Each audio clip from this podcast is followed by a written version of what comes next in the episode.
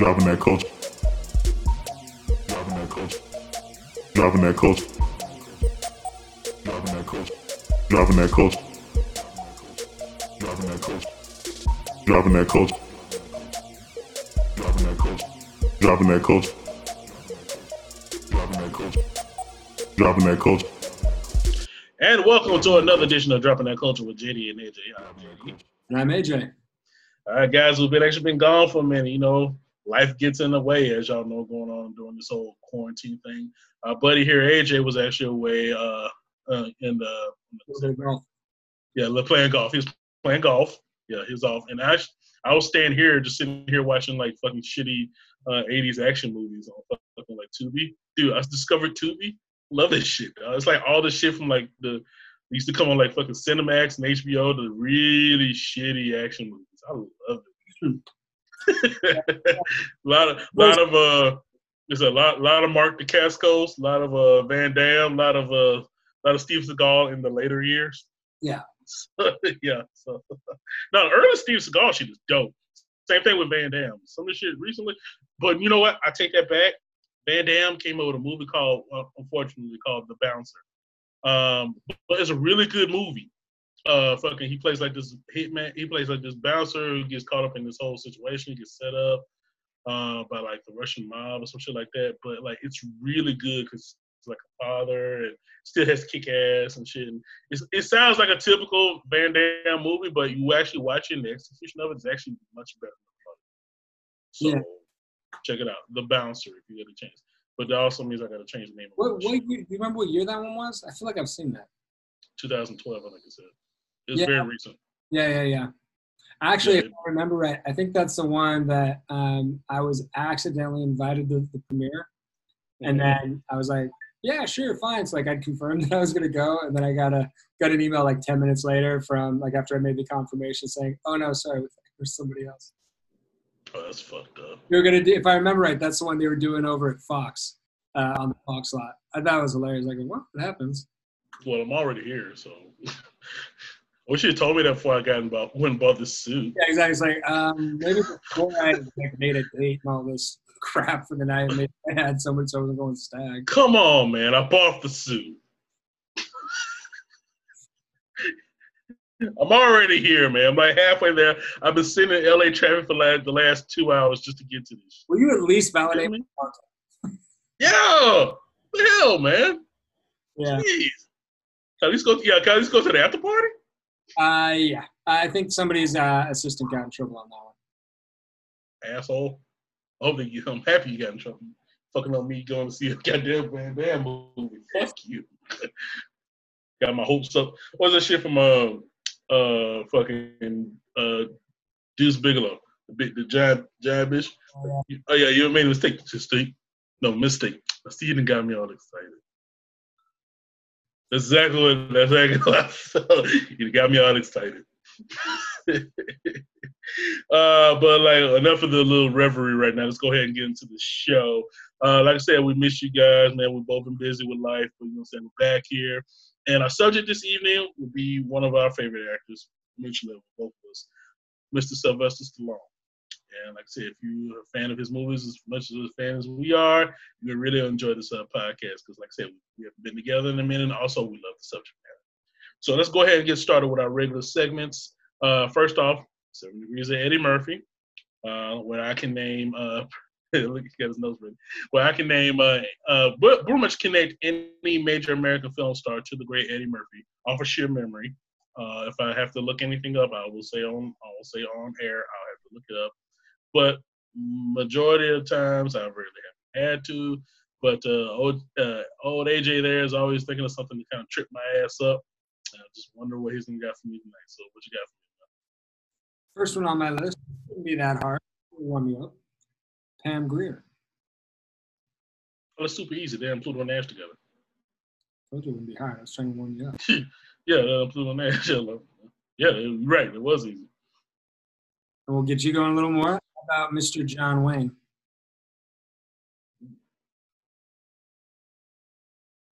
Ah, got it. John Wayne was in True Grit with Kim Darby. Kim Darby was in Teen Wolf 2 with Jason Bateman. Jason Bateman was in Horrible Bosses with Jamie Foxx. Jamie Foxx was in Dreamgirls with Eddie soon as you said John Wick, because I just saw True Grit the other day. Almost like, I think it's on Net- I think it's on Netflix. all right, I'm gonna do a deep cut. I think you might be able to get there. We want to go deep. Okay. Clark Gable. Clark Gable.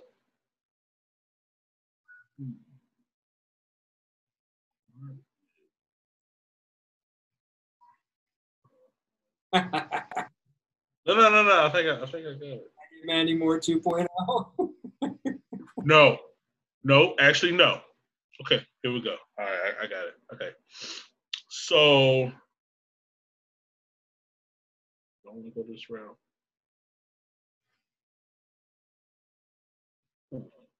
Ah. Okay, okay. All right, so Clark Gable was in Gone with the Wind with George Reeves. George Reeves was in Superman and the Mole Men with uh fucking I want to go that route. No, I've already I've already gone that rabbit hole.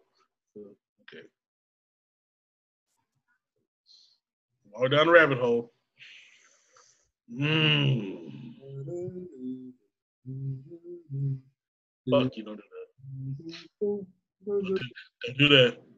I, I don't know. I'm three in. Yeah, Hold on. it's Superman.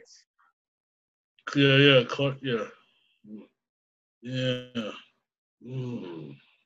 I told you I was gonna start you easy with Bam. Mm.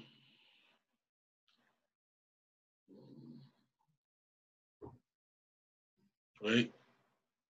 No, I'm, I'm really going through like the Rolodex right now. Like, ah, fuck yeah, found it. Okay. Let's redirect a little bit, but I'm still going with the same first two. Clark Gable was in uh, Gone with the Wind with George Reeves. George Reeves was in From Here to Eternity with uh, Frank Sinatra. Yeah, Frank Sinatra. Frank Sinatra was in fucking ah yeah. Frank Sinatra was in the Detective with Lloyd Bochner. Lloyd Bochner was in The Naked Gun two, two and a half, yeah. The Smell of Fear with Leslie Nielsen. Leslie Nielsen was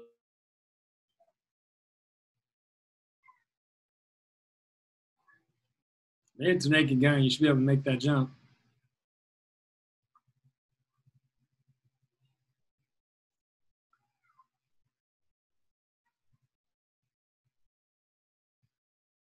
Can always back up. I can get you there quicker.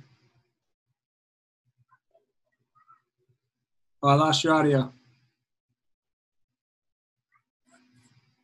Can't hear you, man.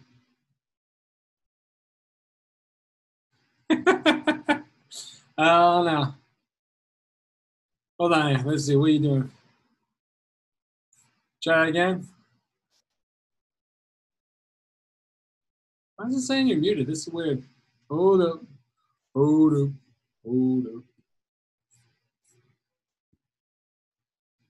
I lost you. All right, we're gonna have to push pause for a second, folks. We'll come back around here in just a minute. All right, so we're Okay. back live after a technical issue when you seem to be having difficulty four deep in trying to make the connection between Clark Gable and Eddie Murphy. Okay, uh, ladies and gentlemen, I just want to make sure this is perfectly clear. The technical issue that we just had is a legitimate was not panicking. I was doing my very best to get to that, but then some bullshit happened on my computer, uh, which I'm to have to figure out.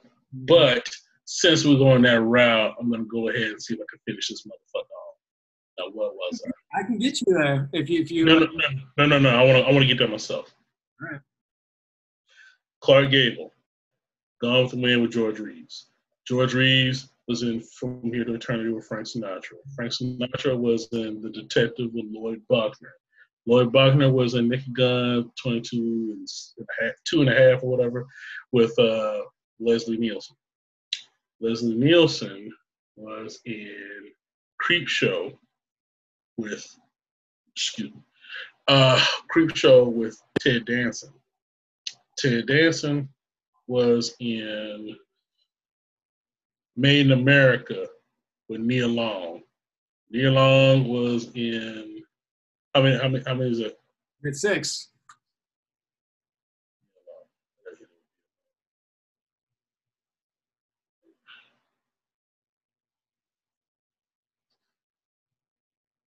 Nia Long was in Big Momma's House with Martin Lawrence. Martin Lawrence was in Life with Eddie Murphy. That's eight. That's enough. Enough. Enough. You want me, want me to back you up, help you get there? Go for it. From Here to Eternity, not with Frank Sinatra, with Fatso Jetson. Mm-hmm. Fatso Jetson, that's the character name. I'm blanking on the actor's name. You remember what I'm talking about? Big dude. He's the guy who's like, he's gonna beat up Frank Sinatra. Uh, I forgot the actor's name. No. I gotta look it up. Anyway, so he was he was in that. Then he was in Reds with uh, um, with Bruce Willis. Bruce Willis Yeah. Cop Out. You finish it? Cop Out. Oh, Tracy Morgan. Yeah, Tracy Morgan, and then he was in. Okay, he was with uh. Chris, he, I can go with Chris Rock. He was in Chris Rock, Head of State, and Chris Rock was in Boomerang. So there you go. I'm trying to think of the. I'm trying to think of the fat dude name. I don't, I don't like. I remember the character's name Jetson. I'm totally blanking on the actor. Okay, so you know what? I'm gonna go ahead and concede because I had to go through all this just to get to the answer. I will concede on this one. So, so I'll concede. So so far, the two ones that really stumped me, Mandy Moore and fucking Clark Gable. Okay. Honestly, I think you have a perfectly legitimate excuse for Mandy Moore, but Clark Gable. I mean, we're talking Hollywood royalty here. I know. I know. I- Like I said, the main thing I really know him from is Gone with the Wind. That's the main thing everybody knows him from. To be honest, um, I would defy anybody without looking it up who's not like a film studies major to be able to list anything other than Gone, Gone with the Wind. I can't. True. Not without looking Yeah. it up. Yeah, without looking it up. Yeah. All right. So there's the three. You got me. So All right. I'm doing. I'm not doing too bad. I've, I've managed to stump you twice. Okay, cool. That's what's up. All right, now, moving on because this, really upsets me. Uh, all right, so now we're gonna move on to our next segment, which is uh, WWBS. What would Busey say? So, which I do an improvised rant as Gary Busey. So, what is uh, Gary ranting about this week? Decided to go with a slightly more specific setup. So the concept is spider monkeys, nature's clown, or nefarious evil entity. Okay. Spider monkeys. What do I think about spider monkeys? Nature's clown or carnivorous man eating whatever the fuck you said. I'm thinking more of the carnivorous part. You ever see that movie Outbreak? Spider monkey. Oh no. Oh no. Wait, hold on, hold on, hold on, hold on, hold on, hold on. We lost you again. Gary. Gary. We lost Gary.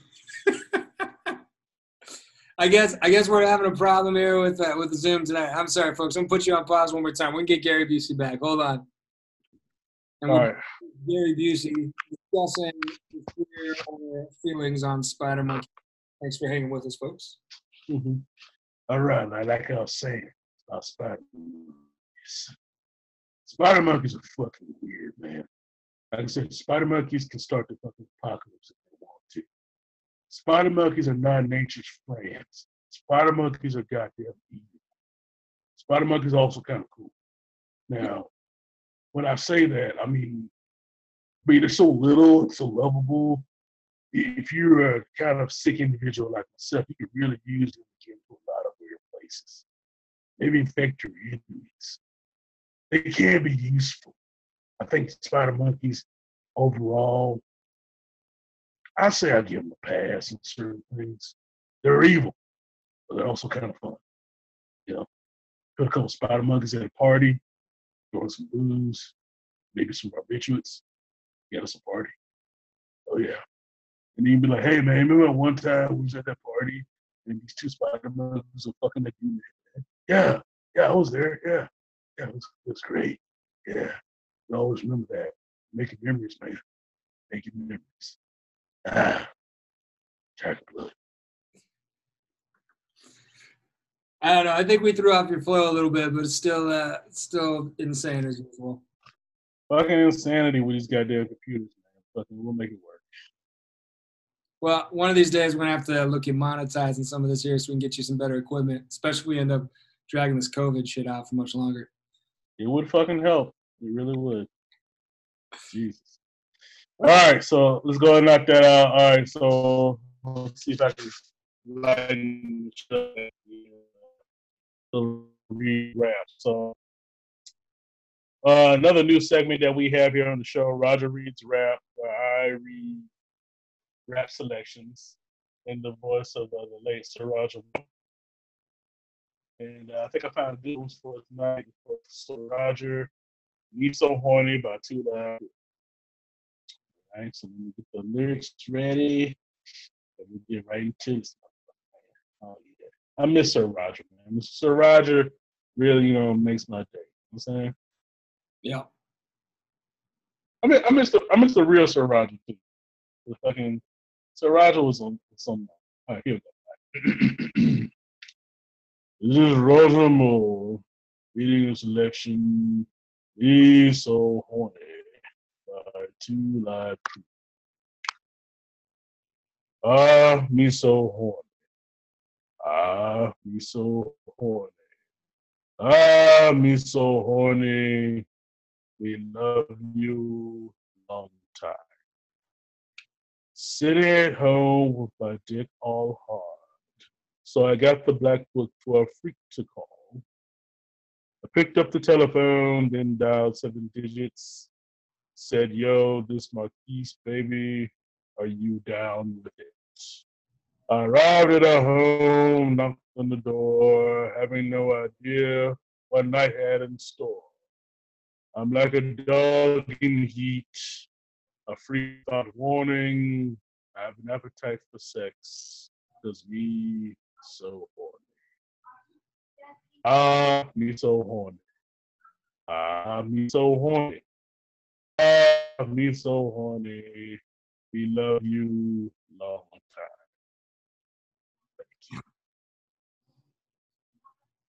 Thank you. Thank you, Sir How's Roger. It's, it's quite wonderful.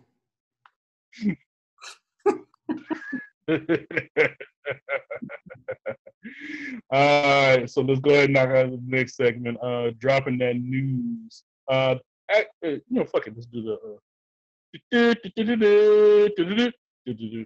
Dropping that news. All right, cool. Uh, there really isn't much news in terms of entertainment right now. Uh, the only real thing that I posted today was, uh, well, it's two things actually. One, uh, Tim- Timothy Olyphant is joining the Mandalorian for season two, which I think is cool. I'm, I always like Timothy, Timothy Olyphant. I think he's a great character. I'm interested to see who he plays. And also, uh, the show I've been bringing about for weeks now, uh, Dark Side of the Ring just got approved for season three. Uh, this past, I think, past week or whatever, they did a great uh, season finale with Owen Hart, and you finally got to see Owen Hart's family side of the whole get down, particularly his wife and children. And for years and years, everybody was wondering why Owen Hart is not in the WWE Hall of Fame, why Owen Hart is not mentioned, and it's mainly out of the express purpose of the wife, uh, uh, his wife Martha, who wants nothing whatsoever to do with the WWE after that for her husband for a reason. And uh, she she she thinks uh, she actually opened up a foundation, like a, a non-for-profit foundation, helping other peoples and families in Owen's name. And she felt that was a better tribute to Owen than anything the WWE has to offer. And also, she accepted Owen being in other Hall of Fames other than the WWE one. So she really wants nothing to do whatsoever with WWE. And the children also want nothing to do with WWE because the fact they lost a father out of that shit. So, and uh, well, like I say, it's a really good season finale. I'm really interested to see what stories to bring up in season three. Like I tell everybody, it's a really good time in that show. Check it out, uh, fan. Check it out, Dark Side of the Ring on Zoom. I'm sorry, on uh, Vice. Uh, but yeah, Really good show. What's up? Uh, we, we need to hold on for perhaps. Mhm. Um, so I guess the uh, the only two other things we'll throw in uh, today, obviously, I think most people have already heard um, on the entertainment front. Probably the single biggest deal out there right now is Joe Rogan's deal with Spotify. Um, so starting September, he's going to have the podcast available on Spotify. I believe by January one. Um, the full length episodes of the podcast will only be available on Spotify. They'll still have the JRE clips on YouTube, but otherwise, all the other platforms, from what I understand, Spotify's got the exclusive. And uh, in case people wonder if you know podcasts are worth much anything, hundred million dollars uh, for that Yeah. uh, exclusive. So that's pretty insane. Um, for us, in uh, most of our pop culture discussions, the other piece of news we're going to look at right now, um, as far as Los Angeles is concerned, um, last note we got, we're shut down for production until at least July 4th. Um, what I'm hearing from a lot of people in the business, most people aren't looking to be back to work really till August, September, probably more likely September. Um, but Mhm. We'll see. I mean, you know, Atlanta's open, they're rocking and rolling. International production is back up, um, but Los Angeles is still dragging its. And uh, to be honest, I have no idea where New York is in the process, but um, I'll be surprised if they get ahead of of uh, LA on it. So uh, it's going to be a minute. So people are going to keep burning through the content libraries, and uh, hopefully that's going to mean there's going to be a lot of new shows greenlit and a lot of original content coming out uh, in the next six months to a year. Cool. Uh, I know the Marvel shows are restarting uh, pretty soon, so that should be cool. Um, Good. just want to make sure, am I coming through clearly? That's still, still hitting a little. right, so uh, like I still what? Yeah, it's garbling up again. Shit, man. Uh, God damn it! Let's, let's see if we can let's see if we can work something. We're gonna hold on one more time. Thanks for hanging with us. All right, Fuck think, you, yeah. Fuck COVID, man. Fuck this shit. You're fucking with my computer now. dude, if we were there in person, we'd be good to go. But Yeah, man. Fuck this bullshit, man. I'm sick of this shit. yeah, but you know what? This proves for us as we look at the numbers uh, exactly where our uh, our longtime listeners, fans, committed folks are because uh, yeah, they stick through this shit. Oh my god. we appreciate it. We really do. Yeah, well, actually, we really do. Like I said, I apologize, folks. It's just technical difficulties, mainly on my end. AJ is fine, like always. motherfucker. It's always my shit. I went to school. uh, I should be okay with whatever computer I'm working with, right? yeah. it's always the black man shit that got the fuck up. Okay, okay. Well, well I was just more making a joke about the uh, ridiculous student loans I've still got to pay off. I mean, at least they should have taught me something. But you know, either way, I don't give a damn. Like fucking my shit, is fucking up. Yeah. All right. They're not All right. yours. All right. So that that was that was dropping that news, man. Dropping that news. All right, let's get into the meat and potatoes of this shit, man. Like, hopefully, talking about Stallone lines up my goddamn attitude. Sorry, folks. this is it, this shit is just really frustrating, bro. But uh, let's go ahead and get into what we came here to talk about tonight. Mr. Sylvester Stallone, who is a huge uh, idol to me and to millions of people around the world, and also, like I said, we're both fans of Mr. Stallone's work. Uh, we're gonna go ahead and get into like his uh, biography and all that good stuff. Now, Mr. Stallone was actually born on uh, July 6, 1946, in, in New York. Uh, his real birth name is actually Michael Sylvester Gardenzio Stallone. That's his full name. And uh, I love I love the whole the whole that's real that's a very Italian name right there, buddy. Oh yeah. Oh yeah. uh, so apparently, yeah, uh, he was he was born to his uh his parents were see, yeah his father yeah uh Frank Stallone Senior was a beautician and hairdresser. His mother Jackie Stallone was an astrologer, and uh, eventually she got into uh, wrestling a little bit later. Yeah, she's always into Gonzo shit. Uh, Jackie Stallone. Uh, so uh, he's actually uh, his father's actually an Italian immigrant. His mother is half French and half German. Um, but come to find out that after she gave birth to Sly, Sly Stallone, she found out she actually wanted to name him. Um, it was something else. Yeah, uh, she was a uh, yeah. She was, I think she was a big fan of a, a Western star. She wanted to name him something else. Uh, like Angelo Stallone or something like that. I was gonna say back to westerns in the '40s. I mean, it's, it's not a not a very big. I mean, I guess it depends how deep cut she was, but say it wasn't that many stars to, to choose from. Yeah, but she really uh, she wanted to name him something else. But uh, what kind of find out is uh, after Sly was born, she came out of it or whatever. Uh, the dad put in the name of Michael Gardenzio Stallone without her knowing. That was pretty much what how it was. Um, but yeah, like I said, he was actually born in different uh, parts of uh, mainly in New York. He actually went to different high schools uh, throughout his early life because the fact he had a uh, he had a uh, behavior problem. He was a kind of a bully. Uh, he got into a lot of fights, got into a lot of scraps, and he had actually got expelled from several schools.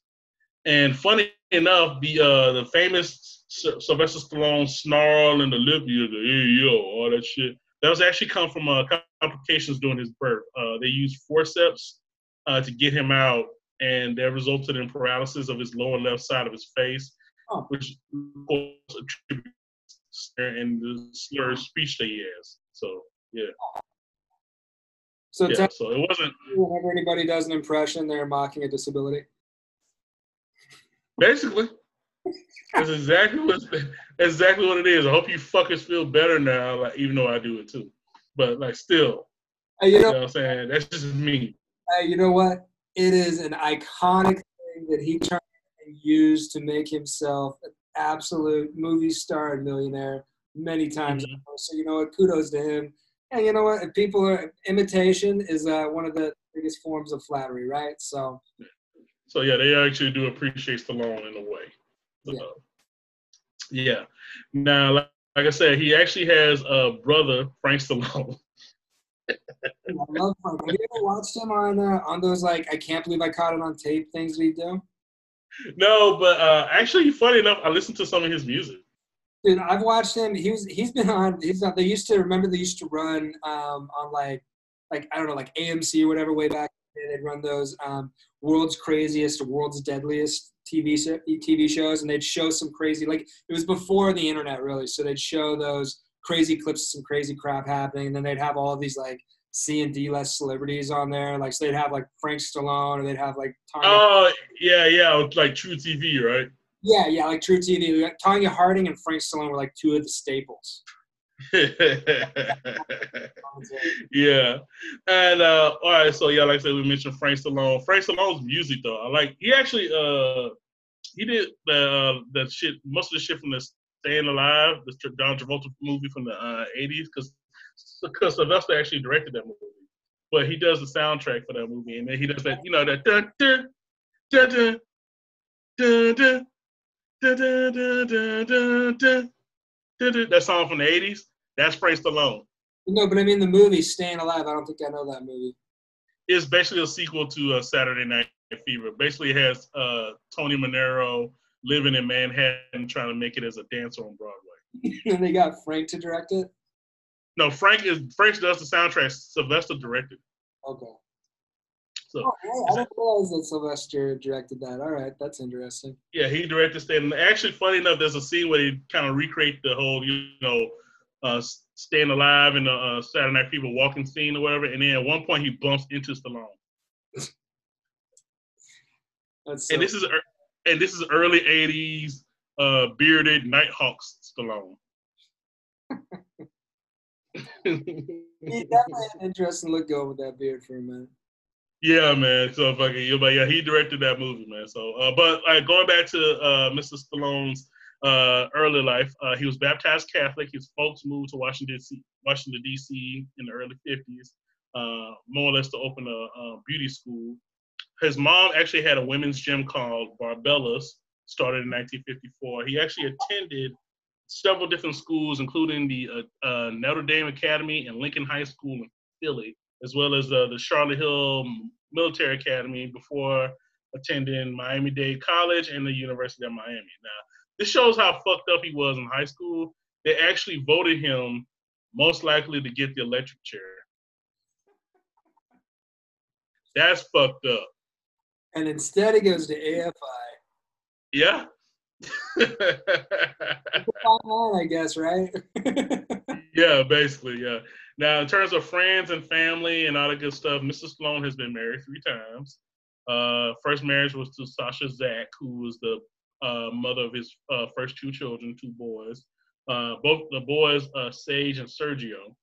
Uh, Sergio actually had as has autism. Sage has actually been in a couple movies with Sylvester. Most notably, he was he played Rocky Jr. in Rocky Five. That's Sage Stallone. Oh, okay. Yeah. So uh, yeah, but unfortunately, Sage passed away in 2012 uh, due to I believe uh, drug use. Uh, unfortunately. Yeah. Yeah. and then uh, after that, uh, actually, you can see uh, Sasha Czack in one of the Rockies too. Uh, uh, in Rocky Three, there's a scene where he's like training in like a little little area, whatever, where he's like kind of late. He's he's being lazy and like training in public eye. at one point, he's like riding a bike, and a girl asks for a kiss. The girl is Sasha Czack. That's his wife.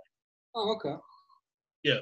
And Adrian looks all jealous or whatever. Yeah, that girl is like, oh, yeah, can I get a kiss, Rocky? That's Sasha Czack. Now, his uh, second wife, more publicly known, was Brigitte Nielsen. They were married for only like uh, two years, 85 to 87. Hmm. Uh, they actually met, yeah, they actually met on the set of uh, Rocky, or well, making Rocky Four, and then eventually they got married. Uh, Brigitte was a, you know, they were, they were two wild card, you know, people, both of them kind of alpha personalities. Of course, they did not get along. She said several times that she, he was a horrible husband. put him out uh, yeah, but she was, she was no flower herself. Um, and, and, like I said, uh, actually, I had a buddy that used to like. Uh, we actually have a mutual buddy, uh, Mitch, who apparently used to do like security and stuff back in the '80s. He went up to Stallone's house a couple times, and he would see um, Brigitte naked as a jaybird just walking around the house. So, yeah. there's not, uh, yeah, there's not a lot you can say that's going to surprise me anymore. Exactly. So, uh, but yeah, uh, more or less, uh, that that didn't last long. And his his current marriage to uh, Jennifer Flavin has actually been they've been together since like '92. Uh, but at one point, he actually broke up with her by Dear John letter. But they have three daughters together uh, Sophia, Sistine, and what's the last one? Uh, Sophia, Sistine, and there's one more girl. All of them have the S name. Yeah, Sophia, Sistine, and it. Uh, and yeah, actually, uh, the girls are actually starting to get into the business too. Uh, one of them, Sistine, was actually in that movie, the uh, 58, uh, the shark movie, the 58 something down, something like that. Uh, I think I know that one. Yeah, but it was like she was in just recently the shark movie with actually she was in the shark movie with Jamie Foxx's daughter, Corinne uh, Corinne Bishop. So they were in the movie together. Uh, and uh, she, so she getting into acting. Um, the other daughters or whatever, they're just kind of chilling, whatever. I, I believe at one point they do like a, a thing for the Golden Globes, so they have like Miss Golden Globe. Uh, all three of the girls were Miss Golden Globe one year. Hmm. Yeah, so that was, this is actually pretty recent, like within the last few years. But uh, yeah, so yeah, so yeah, good for them exactly. So uh, he also has a half sister named Tony uh, Bialto. She actually passed away as well. She passed around. She actually passed away around the same time as uh, his son, so it was like very close. Uh, very sad time. Uh, now, yeah, now uh, we got we got that part out let's go ahead and get into Mr. Stallone's career. Now, while he was actually in Switzerland, uh, he actually has a his very first role in a movie is actually as an uncredited restaurant customer in the movie uh, Downhill Racer with Robert Redford. Hmm. Uh, his very first star role, unfortunately, was in a softcore porn film called Party at Kitty and Studs. Uh, that was made in 1970. Uh, he was paid. Go ahead. Over that, we just have to say in in the uh, annals of pop culture. That film and him having been in it is legendary. So much so that even recently, what was that? Uh, have you seen that, that cartoon, uh, Big Mouth, on Netflix? Yeah. I know of it, yeah.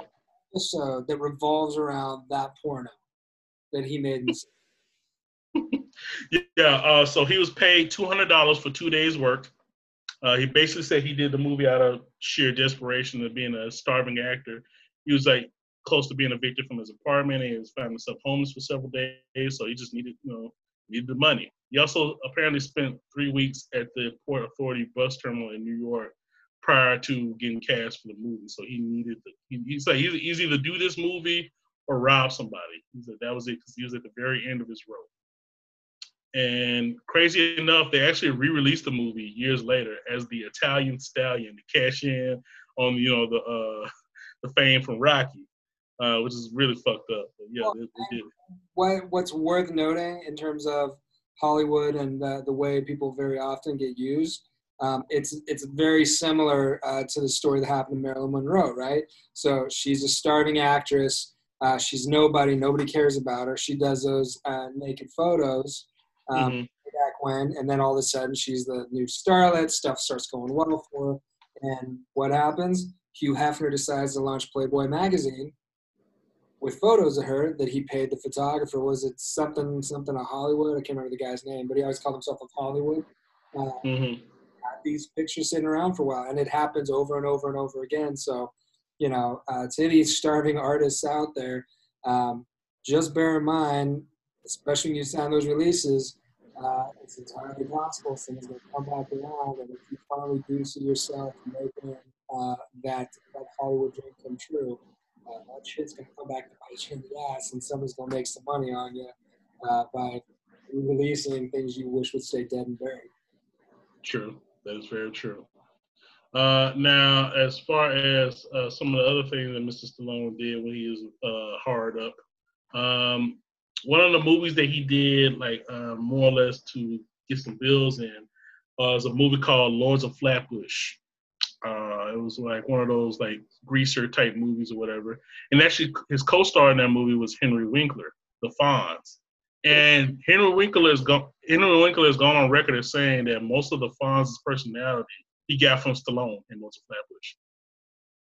I mean, it makes sense, especially if you look at, at kind of how Stallone is off camera. If you get to see him in his interviews or whatever, a lot of that's very similar, and, it, and it's that New York East Coast side of things that So has in it. so as opposed to going yo, you know, you know Winkler with a. So yeah, it worked out. Well, he had to make it his own. Yeah. Uh, so yeah, he did that stuff, but also he was still a struggling actor. He shared an apartment with his girlfriend Sasha Czack at the time. She was supporting both of them as a waitress. Uh, he had a couple odd jobs at the time. He was a cleaner at the zoo. He was a ticket usher, but he got caught uh, scalping tickets and he was fired. Uh, he would uh, bathe with his clothes on, and he persisted going on auditions, but he wasn't really going anywhere. Uh, one particular day, he also was on the verge of getting. I, I think he said one of his biggest personal disappointments at that time was he didn't. Uh, he couldn't earn a spot as an Italian extra in The Godfather, Hmm. and, and he couldn't understand to this day why he wasn't picked. You know, he's hardcore Italian, so like, he just couldn't get. What was it? I think it was in Entourage. There's this this episode in one of the early seasons where uh, the, the Vince character's trying to get this gig for. I don't even remember the name of the movie in the show, but it's basically about a guy from New York, a guy from Queens. He's like, "But I am a guy from Queens," and the producer looks at him and says, "Yeah, but you know, sometimes even reality can seem fake, right? Like you don't." see a guy From Queens, like that. That's kind of the problem. Like he's he's almost too Italian sometimes, where like it almost comes across like a bad actor's portrayal, right? Especially you got to think '70s TV and movies the way they portrayed Italians, right? Like hmm this is before Andrew Dice Clay, right? And I'm not saying, but I mean that that whole East Coast like over the top kind of thing. It's just Yeah. be a little bit much. Yeah. Uh, some of the other movies that he had bit parts in, uh, he has an uncredited. He had, actually, I, I didn't realize this. He has an uncredited appearance in MASH. Uh, he's in the movie Pigeons. He's in Woody Allen's Bananas. Movie or the TV show? You mean the movie Mash, right? The movie, the movie MASH, yeah, 1970. Uh, he's a he's a subway thug. Uh, he's a no, he's an extra dancing in the movie Klute. Uh, and also, uh, I actually looked this up too. He's in the mo- the Jack Lemmon movie, The Prisoner of Second Avenue. Okay. Yeah, actually, there's a part where Jack Lemmon chases him down and beats up Stallone. All right. Yeah, exactly. All right. yeah, yeah. and also uh, two movies that I have seen of him earlier. Uh, Farewell, My Lovely, which is actually a detective movie with uh, Robert Mitchum as Philip Marlowe, and uh, the other movie was uh, Death Race 2000, the original. That was Uh, him- to get to. yeah, yeah, he was in Death Race 2000 uh, with uh, Dave, with David Carradine. Yeah, mm-hmm. well, he's a supporting character, but he has a pretty sizable role in that. That's a, um, you know, if anybody if anybody's seen Death Race, uh, what was that, 2007, I think, 2008. Mm-hmm. That's one of those occasions where the remake really was decent compared to the original because this is, if you've never seen Death Race 2000, it's this weird dystopian film, but it's got that heavy like 1970s sensibility to it and the way that they look at a dystopian future.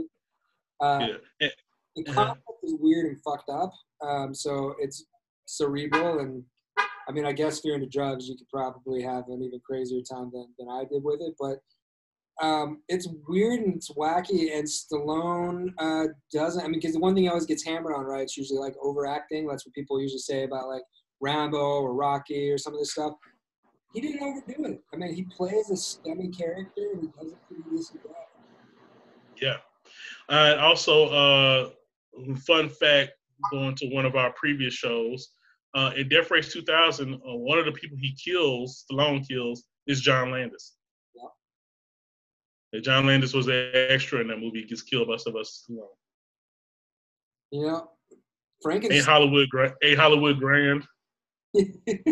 well, I was just thinking about about Frankenstein now. So just the people who don't know, so the idea of this death race versus the reincarnation. So the 2007 2008 version, the idea is that have this, this most popular sport. It's a pay-per-view sport that Americans watch or people around the world watch, and they basically have these prisoners that are running this race, and uh, they they're they've got these cars they've these cars and trucks they've souped up and put all kinds of stuff on, and you know if you win the race so so many times you'll be released from prison.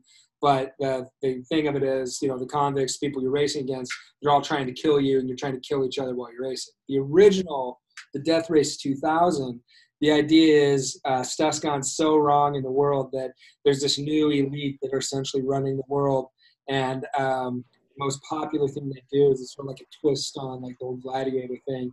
They have these racers that run a race across America, and along the way, there, there's different points for different people they kill. So they get points they kill the other racers, but in the meantime, there's a certain number of points they run over anyone between the ages of like 17 and 55. There's extra points if they run over children, like super high points if they run over the elderly. And so like they'll literally like have people pushing the elderly out in wheelchairs for them to hit. Anything that makes Frankenstein this great anti-hero racing against Stallone is he'll swerve to avoid hitting the old folks, but he'll hit the people who push the old folks out to get hit, even though they're points. It's this really weird, crazy, dystopian story that's, I mean, it's got a lot of 1970s sensibility in the way that it tells a story, and you don't get the kind of resolution you probably like at the end, but. Um, yeah, all I'm gonna say is cocaine is a hell of a drug. It's exactly, dude. It's exactly right. That's the easiest way to describe that. Cocaine is of a cocaine is a hell of a drug. Now let's go ahead and get into the nitty gritty. Now, while he was doing all these crazy movies and shit, on March 24th, 1975, Stallone went to a local bar and watched the Muhammad Ali versus Chuck Wepner fight. Now that night, Stallone was so inspired by the fight, which had Chuck Wepner knock down Muhammad Ali, one of the few times in his career that Muhammad Ali had ever been knocked down. Uh, he went home, and after three days and apparently 20 straight hours straight, he wrote a script for a movie that would change his life Rocky. Now, when he got this script, he was like, uh, you know, say he's an extra. He was uh, at the studios a lot, particularly the studios at MGM. Uh, he tried to sell the script himself to multiple studios with the intention of himself being the lead role. And eventually he got the attention of uh, two producers, Irwin Winkler, and Robert Chartoff. They became interested and they actually offered Stallone $350,000 for the rights to do the movie, but they actually had their own ideas in terms of casting. They wanted somebody bigger like a Robert Redford or Burt Reynolds. Stallone stuck to his fucking guns and said, you know what? No, I'm not going to sell this script unless I am the lead character. And while eventually, it, it, apparently they, they kept offering him more and more money to say, no, just give it up, give it to us. I'm like, no, no, it has to be done and it has to be me. So he took a substantial pay cut to compromise, and it was agreed that he would be the star. You know what I'm saying? Before before we cruise past that though, there's a there's an interesting anecdote that's out there. Do you want do you want to tell it about him and his dog? Oh, uh, Bleckus. Oh yeah. So uh, the dog Bleckus, like he had a dog in the little apartment he had, wherever, and uh, he actually had to sell the dog because he was so broke. He was a Great Dane, if I remember right. Something like that. Know, that or Bull Mastiff was a really big fucking dog, and uh, he couldn't afford to feed it, so he had to sell it. And uh, the story, because I think we're glossing over because it's actually pretty pretty decent. The story is so he's I can't remember if it was before or after. I think he'd already started negotiations with these guys, mhm. uh, but he was in a position where because again, uh, you know, his his girlfriend at the time was the only income they had in the family, and they were just so hosed. Um, he went out on the street trying to sell his dog, and uh, he he met this guy who, if I remember right, was from uh, from like the Los Feliz Burbank area over there. Um, yeah, and uh, you know just distraught over the whole thing. But he, he eventually ended up selling it to the guy uh, for I think a hundred bucks, hundred and fifty bucks, something like that. Um, Yeah. He just he didn't. There was no, literally nothing else he could do, um, and so he was heartbroken over it. But the story was it was somewhere between three to five days later was when he closed the deal. yeah, He got paid, and when he got paid, he went and found the guy he sold the dog to, and he bought the dog back for a few thousand dollars.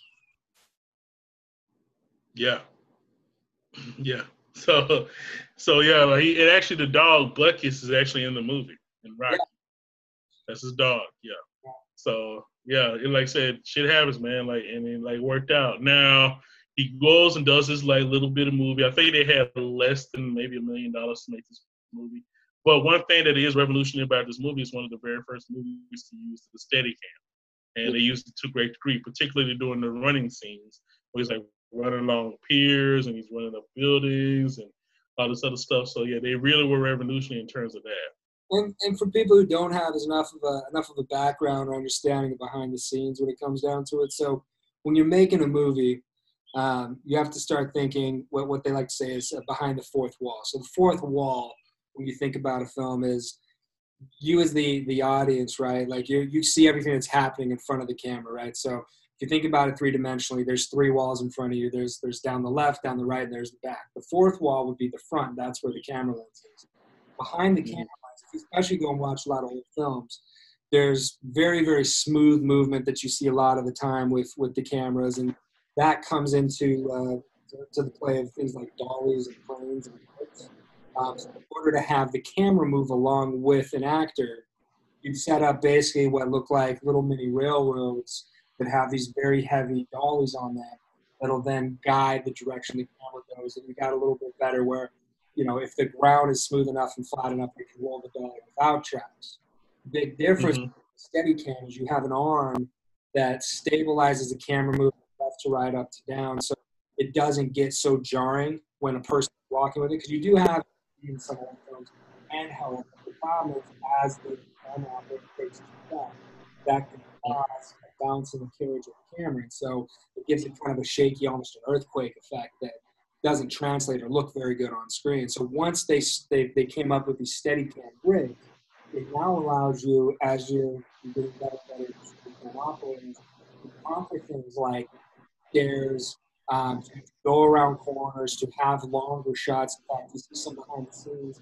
You'll see them sometimes use a combination of a crane into, um, so like you'll have a hooked up with a steady camera. They'll be up in the air, 10, 20 feet in the air. A crane will lower them down. That's a crazy choreographed thing to watch behind the scenes. Crane will lower them down, but touch the ground. There's two guys waiting there to pull the pins on their um, on their harness so that it releases them from the crane and then they can finish following the action on foot as they cruise. It's it really, truly, from a filmmaking standpoint, technologically, um, is a major game changer and revolutionary. Probably the single best Steadicam shot of the era for a long, continuous shot um, is in the movie Goodfellas, where Ray Liotta uh, goes Yeah. out first time with uh, with his soon-to-be wife. Um, they start outside this club. They go down a back way in through a kitchen, make their way through a large crowd of people, and then end up with a table set down right up front to watch a show. Um, so if you watch Mhm. those kinds of things, it'll start to make more sense just why something like a Steadicam is so important. To your point, with the million dollar budget, um, that saves so much time and labor being able to run a Steadicam op because you don't have to spend the time to lay down tracks to move the dogs around it. It really truly does make a difference. Now, in terms of, like I said, the million dollar budget, Stallone had to call in uh, favors, particularly from family, to do this movie. So you actually see a lot of his family members in the movie. First of all, you see this, uh, his brother, Frank Stallone. He's the singer with the trash can to take me back. Do, do, do, do, take me back. That's Frank Stallone. Uh, then you also see uh, his father is actually the ring, uh, the ring uh, guy, or whatever, the guy that rings the bell at the actual fight itself against him and Apollo. And his wife, Sasha Czack, at the time, was actually the set photographer. She got the iconic pictures of Rocky. So yeah, he called in the family for this. But like I said, it's all a family affair, but it worked out wonderfully. Rocky was released to huge success in 1976. Massive. Uh, at the four, yeah, massive success. Yeah, at the 49th Academy Awards, it was nominated for 10, 10 awards, including Best Actor and Best Screenplay for Stallone. The movie went on to win three of them: Best Picture, Best Director for John Avildsen, and Best Film Editing. Like, and this movie basically puts Stallone on the map and made him a huge star almost instantly. So after that, he actually went on to make his uh, directorial debut like a year or two later, Paradise Alley, which is like this. Uh, it's actually a wrestling movie, uh, but uh, it didn't do well at all. He also tried another movie, uh, Fist, with uh, Norman Jewison, where he played the dock worker, but pretty much like a Jimmy Hoffa type. Uh, but he had to, yeah, eventually he had to turn back to Rocky because both his other efforts outside of Rocky were failing. So he wrote, directed, and starred in Rocky 2 in 1979. And that again was a massive success, even a much bigger success than the first one. So, uh, and like I said, I love both movies, but yeah, I, I, I, if I had to say which one I like watching more, I think Rocky 2. I like watching Rocky 2. It's so really. Uh, and then after that, he got, yeah, go ahead. I gotta say though, for me, it's a toss up between four and one. I really like the original, but I also like, I also like four. Yeah, yeah. Well, well uh, actually, I was I actually had a list. Speaking of that, uh, for my notes or whatever, different movies I wanted us to go over. One of them was uh, Rocky. Actually, gonna go over Rocky three because I wanted Rocky four to be a podcast all by itself. Because I, I agree with you. Rocky, yeah. Of of the sequels, Rocky four is the the one that everybody loves. It's the most iconic one. Yeah. So that one's gonna be a whole podcast by itself. For sure. Yeah, so and uh, oh yeah, also after Rocky Two became a success, he starred in uh, Escape to Victory, the soccer movie with uh, Michael Caine and Pele. It was directed by John Huston. So uh, there's a great story they tell about. Uh, there's a scene where John Huston is directing Stallone to like run in this field, uh, and he was like uh, he was like sitting up, he was like sitting up at a certain spot or whatever, and was like he was in a car because it's like bitter cold and shit. And he was like, uh, I want you to run, run, and keep running, keep running until I say cut. Like and it's like, how, how am I gonna know you say cut? So what you're gonna what you're gonna see is that you see this car right here. I'm gonna blink the lights to let you know, you know, when to stop. So he listens to him. He's like, okay. So Stallone starts running, and he keeps running, keeps running, he keeps running, and then he turns around and sees the car actually drove away. so fucking yeah, he just uh, so Huston just got the shot and just left his ass there. Well, look, here's the thing. I, I, I think we could probably we could we could and probably should do a podcast about John Huston at some point, but Pele's soccer movie. eh, Yeah.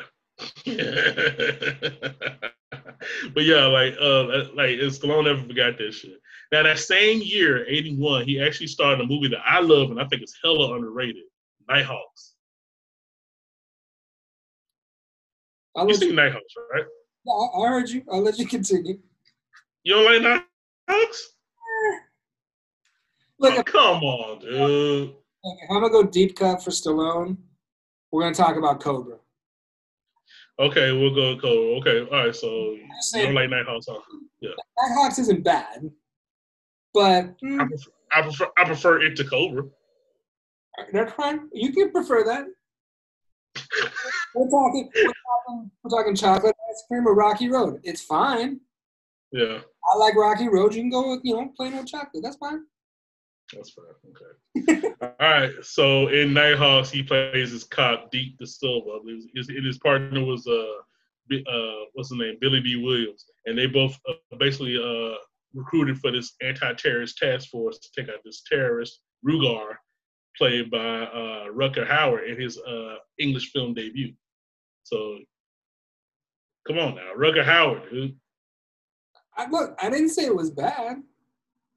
I, I, I You're saying that, but you're not saying it's good. I wasn't putting up against Pele or something. I wasn't even putting up against what uh, two Death Race 2000. I was just saying eh, it's okay. Okay. It's still, All right. So, I'm not saying it's all right. So, something. Okay, Okay, cool. So we'll move on from Nighthawks. Apparently, this is AJ don't like it, but uh, let's go ahead. His next movie, uh, pretty much. This is actually I, a lot of people don't realize how crucial this next movie is because the fact this is his first hit outside of Rocky, and that will be First Blood, 1982, his first movie as John Rambo. Now we of AJ have discussed this. Uh, Rambo, the character, will be getting his own podcast. Yeah. Uh, particularly. But I, I have to say personally, this is my absolute favorite Sylvester Stallone, First Blood. Yeah. Like I yeah, like I said, go ahead.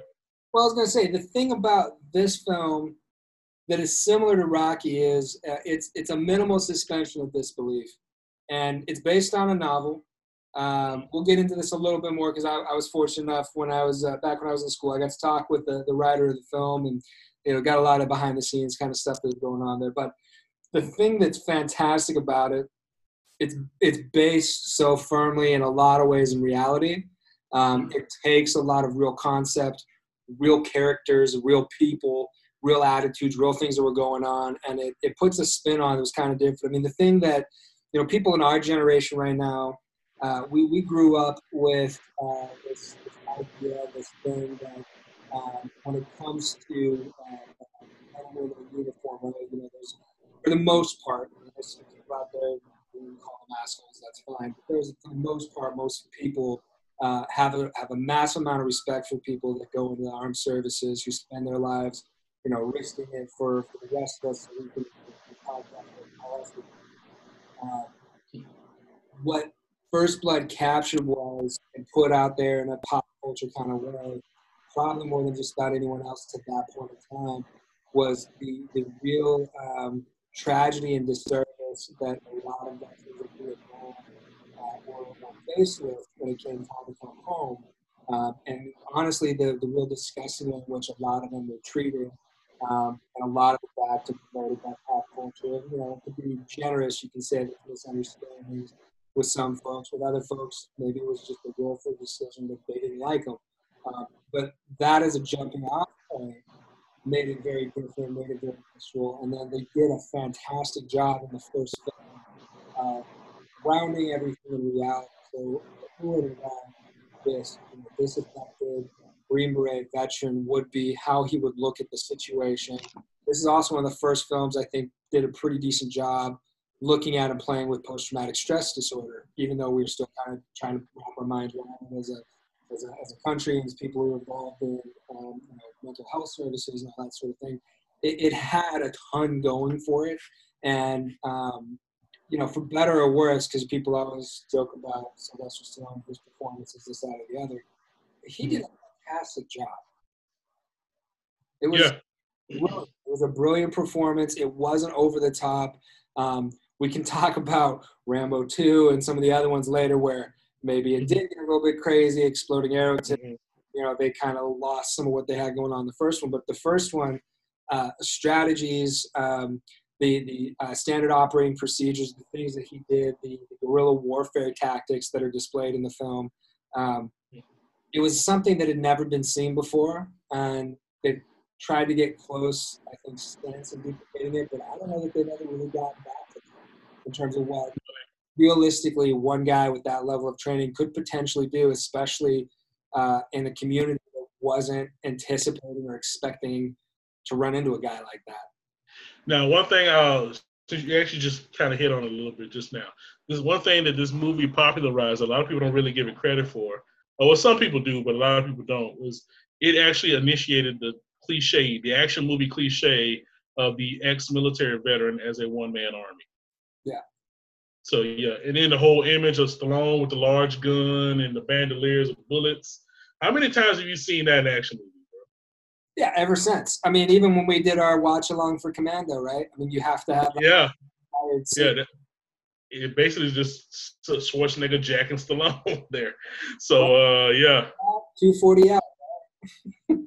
yeah, exactly. Uh, but like I said, uh, uh, First Blood was a huge success for Sylvester Stallone. It spawned, of course, four sequels: First Blood Two, Rambo Three, Rambo in 2008, and last last year's uh, Rambo Last Blood, which is basically what he. That's the most far from the franchise as it was. Like, that's basically just a slasher movie that happen to have Rambo in it. So yeah. that kind of shit. See, and again, that's what I was saying. Like, you can talk about how the franchise almost immediately jumped the shark afterwards. Mm. first, oh, my God, it was just so good. Yes, it was. Yes, it was. Now, uh, he, uh, like I said, the movie proved that Stallone was not a one-trick pony. He went on to continue success. Uh, after that, he went on to do Rambo three. I'm sorry, Rocky three.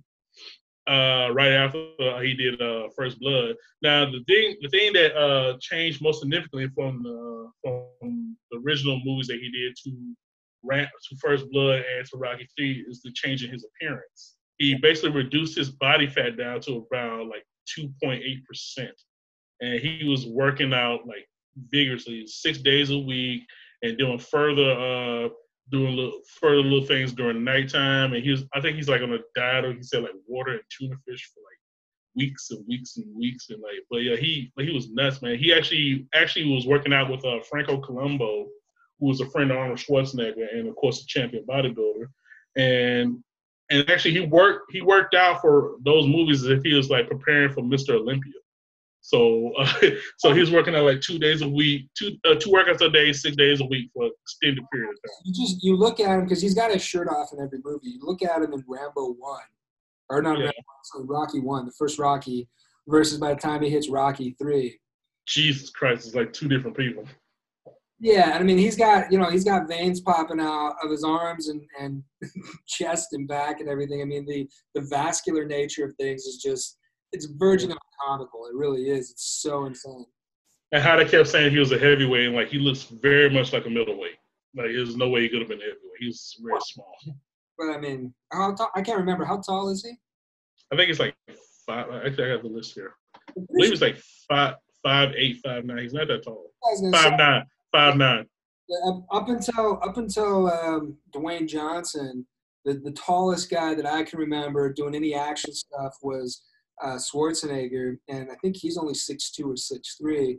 And you know, I mean, if if you don't, if you're not into bodybuilding, if you're not into any of that kind of stuff, it's hard to really appreciate um, kind of what's needed um, in terms of physicality for those bigger guys to be able to get that look. I mean, the the, the small because it's almost like you got a smaller frame that you're you're building out. You know, so the total. I mean, just in terms of the calories you got to have as an intake, mm-hmm. the sheer number of calories you have to have and the right mix and everything. The bigger you get, it's the volume goes insane. Yeah. That's now, uh, yeah. Go ahead. Mountain on uh, what was it the the Game of Thrones? Yeah. Did you see, did you see him just break the record for deadlift? Yeah, the dude's a monster, bro. Or whatever the hell it was, something insane like that. That yeah. dude, I was watching something a while back that how many thousands of calories he has to eat every day just to keep that machine going, and then oh, yeah. to make him, you know, slim down on the body fat side to be around two percent. I mean, it's it's an engineering feat. You need like a team of people. Okay, all right. Now in '84, after the success of First Blood and Rocky Three, he took a misstep uh, and tried comedy. Oh, uh, yeah, he starred in the movie Rhinestone with Dolly Parton, where he's basically a New York cabbie recruited to be a country singer. and uh, he actually performed his own songs for the uh, for the actual movie itself. Yeah, it did not go over well at all. He actually turned down the lead in *Romancing the Stone* to be Rhinestone. I don't know if that would have helped him if he'd taken the lead in *Romancing the Stone*, but it couldn't have hurt. I think it couldn't have hurt. It really couldn't hurt. All right, so that yeah, but yeah, yeah, that was '84 and '85. He that was basically his year, bro. '85 because Rocky Four and Rambo Two both came out that same year. and they both ended up the two. No, no, actually, um, the only movie that beat both of those movies that year was uh, Back to the Future. Which that actually uh, that needs its own podcast. which it is going to have. Back to the Future will have its own podcast. But uh, like actually, all three of those movies deserve on podcast. Uh, fucking Rocky Two, Rambo Four. Uh, uh, uh what was it? Uh, Rocky Four, Rambo Two, and fucking uh, Back to the Future all deserve on podcast. Absolutely. Yeah, man. But yeah, '85 was Stallone's year, bro. He was huge then. But then after that, started making some missteps. Uh, around 87 ish, he did the movie Over the Top, where he played uh, the, the, the truck. Actually, I love I love Over the Top. Are you still there? I'm still here. You hear me? So I want to stand up for that movie. I thought that was a great film. Me too. I agree with you. Actually, I love Over the Top. Well, because you started out, you started out saying he made some missteps. I'm like going, you know what? I know some people might talk. About I was gonna, I was going to explain that. Like in terms of like the public perception of that movie, it didn't really do well at the box office and it was poorly received by critics. But I was going to redeem it by saying I personally love the movie. Well, and if you don't know what it is, so the whole the whole concept is it's essentially a father who's estranged from his son. He's divorced from the mom, and the, the mom's now married to a new guy, a rich guy. You know, everything's basic. No, no, no, no, no, no, no, no, no. The mom's not married to nobody. She's dying Oh, and, the, the, and, the, and the chick's dad does not like Stallone's character. Yeah. The dad apparently it's implied that the dad is responsible for the breaking up of the marriage. Right. Well, he wouldn't leave them alone. Doesn't Grandpa? Because part of it too is there's a class warfare thing. I feel like doesn't if I remember it, doesn't Grandpa have some money or something, and Dad's just yeah. Yeah, gra- gra- grandpa is rich, and like he just doesn't want. He doesn't think he's appropriate right. for his daughter or the son, and like he basically wants the son for himself because he feels like I'm his father. I'm such. He, he's always chastised. Yeah, throughout the movie, he's chastising Stallone for like, "You're not around. You're not around. Fuck you, forced me away. You, you, yeah, you, are the reason I'm not around." Mix it up with uh, what, what was the other one uh, from the '80s with uh, what, what's his name, dude who plays Al Bundy? Uh, remember the one? Well, talking about uh, Robert Loggia where where he goes and he picks up his girlfriend's son. He's oh, Dutch. That's from the '90s, though. Dutch. Sorry, I was mi- I was mixing up that little bit with the the mic. But anyway, in, in over the top, uh, mm-hmm. the key thing being he, it's essentially the father's getting to reconnect with his son, and he's sort of teaching him like the value of of hard work and and all that kind of stuff, and that if you actually put in the time and the effort, um, you know, regardless of whether or not people are looking down on you because you're stationed in life, you can still be successful. You can still be a man. Um, yeah. It's a fantastic father and son kind of a movie. I, I, still remember the first time I saw it, I was like maybe nine or 10. It's a great yeah. It's a family film.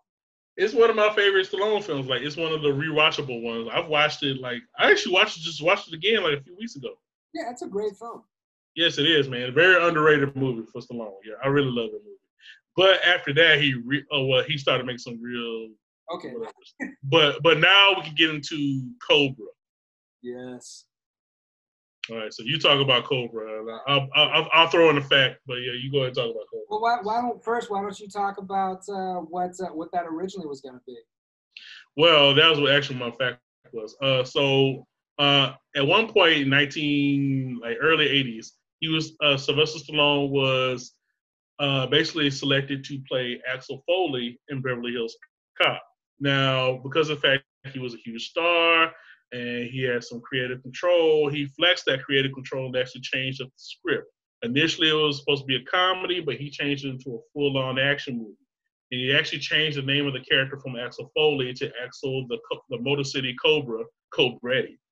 And uh, he had like all these crazy stunts, and it was going to be way more expensive. And eventually, Stallone left, uh, more or less because of the fact he made up some reason to leave the movie because he, he basically was done with it. Right. And basically, his material that he used for Beverly Hills Cop, what, what, what would have been his version of Beverly Hills Cop, he incorporated into Cobra, this movie. So basically, Cobra is Beverly Hills Cop has Sylvester Stallone did it. Now, what I'll say about this film is it has probably one of the most, especially for the 80s, but I mean, even now, it has one of the most visually disturbing opening sequences um, where there's there's basically the whole get down. The the entire film is there's this cop who's Cobra uh, that we were talking about, LAPD, and he's a little bit. He's one of those guys that the stereotypical. He's not cut out of the same cloth as the rest of the cops, right? Like he's doing his own. Yeah, yeah. He he he, he doesn't play by the rules. Exactly. It's it's his it's his Dirty Harry is probably the easiest way to get there. It's it's it's his version of a Dirty Harry. So the opening sequence takes place when um, there's this psycho cult, and you find out later that's part of this larger death cult essentially that's out there um, of people. They they go into a, a supermarket, um, take a bunch of people hostage, kill a few people, and he resolves the situation as you'd expect a dirty Harry kind of a cop to do it uh, with. Uh, a lot of action, a lot of violence, uh, very few, if anyone else, injured, but all the bad guys leaving in body bags. Um, hey, uh, you can't you can't just go glance over that. You got to hit him with the line, dude. Well, you hit him with the line, man. I want to. I want to step on it. Okay, okay. You're the actor. I, I try to do my best I can. Okay, here we go. Your disease, I'm the cure.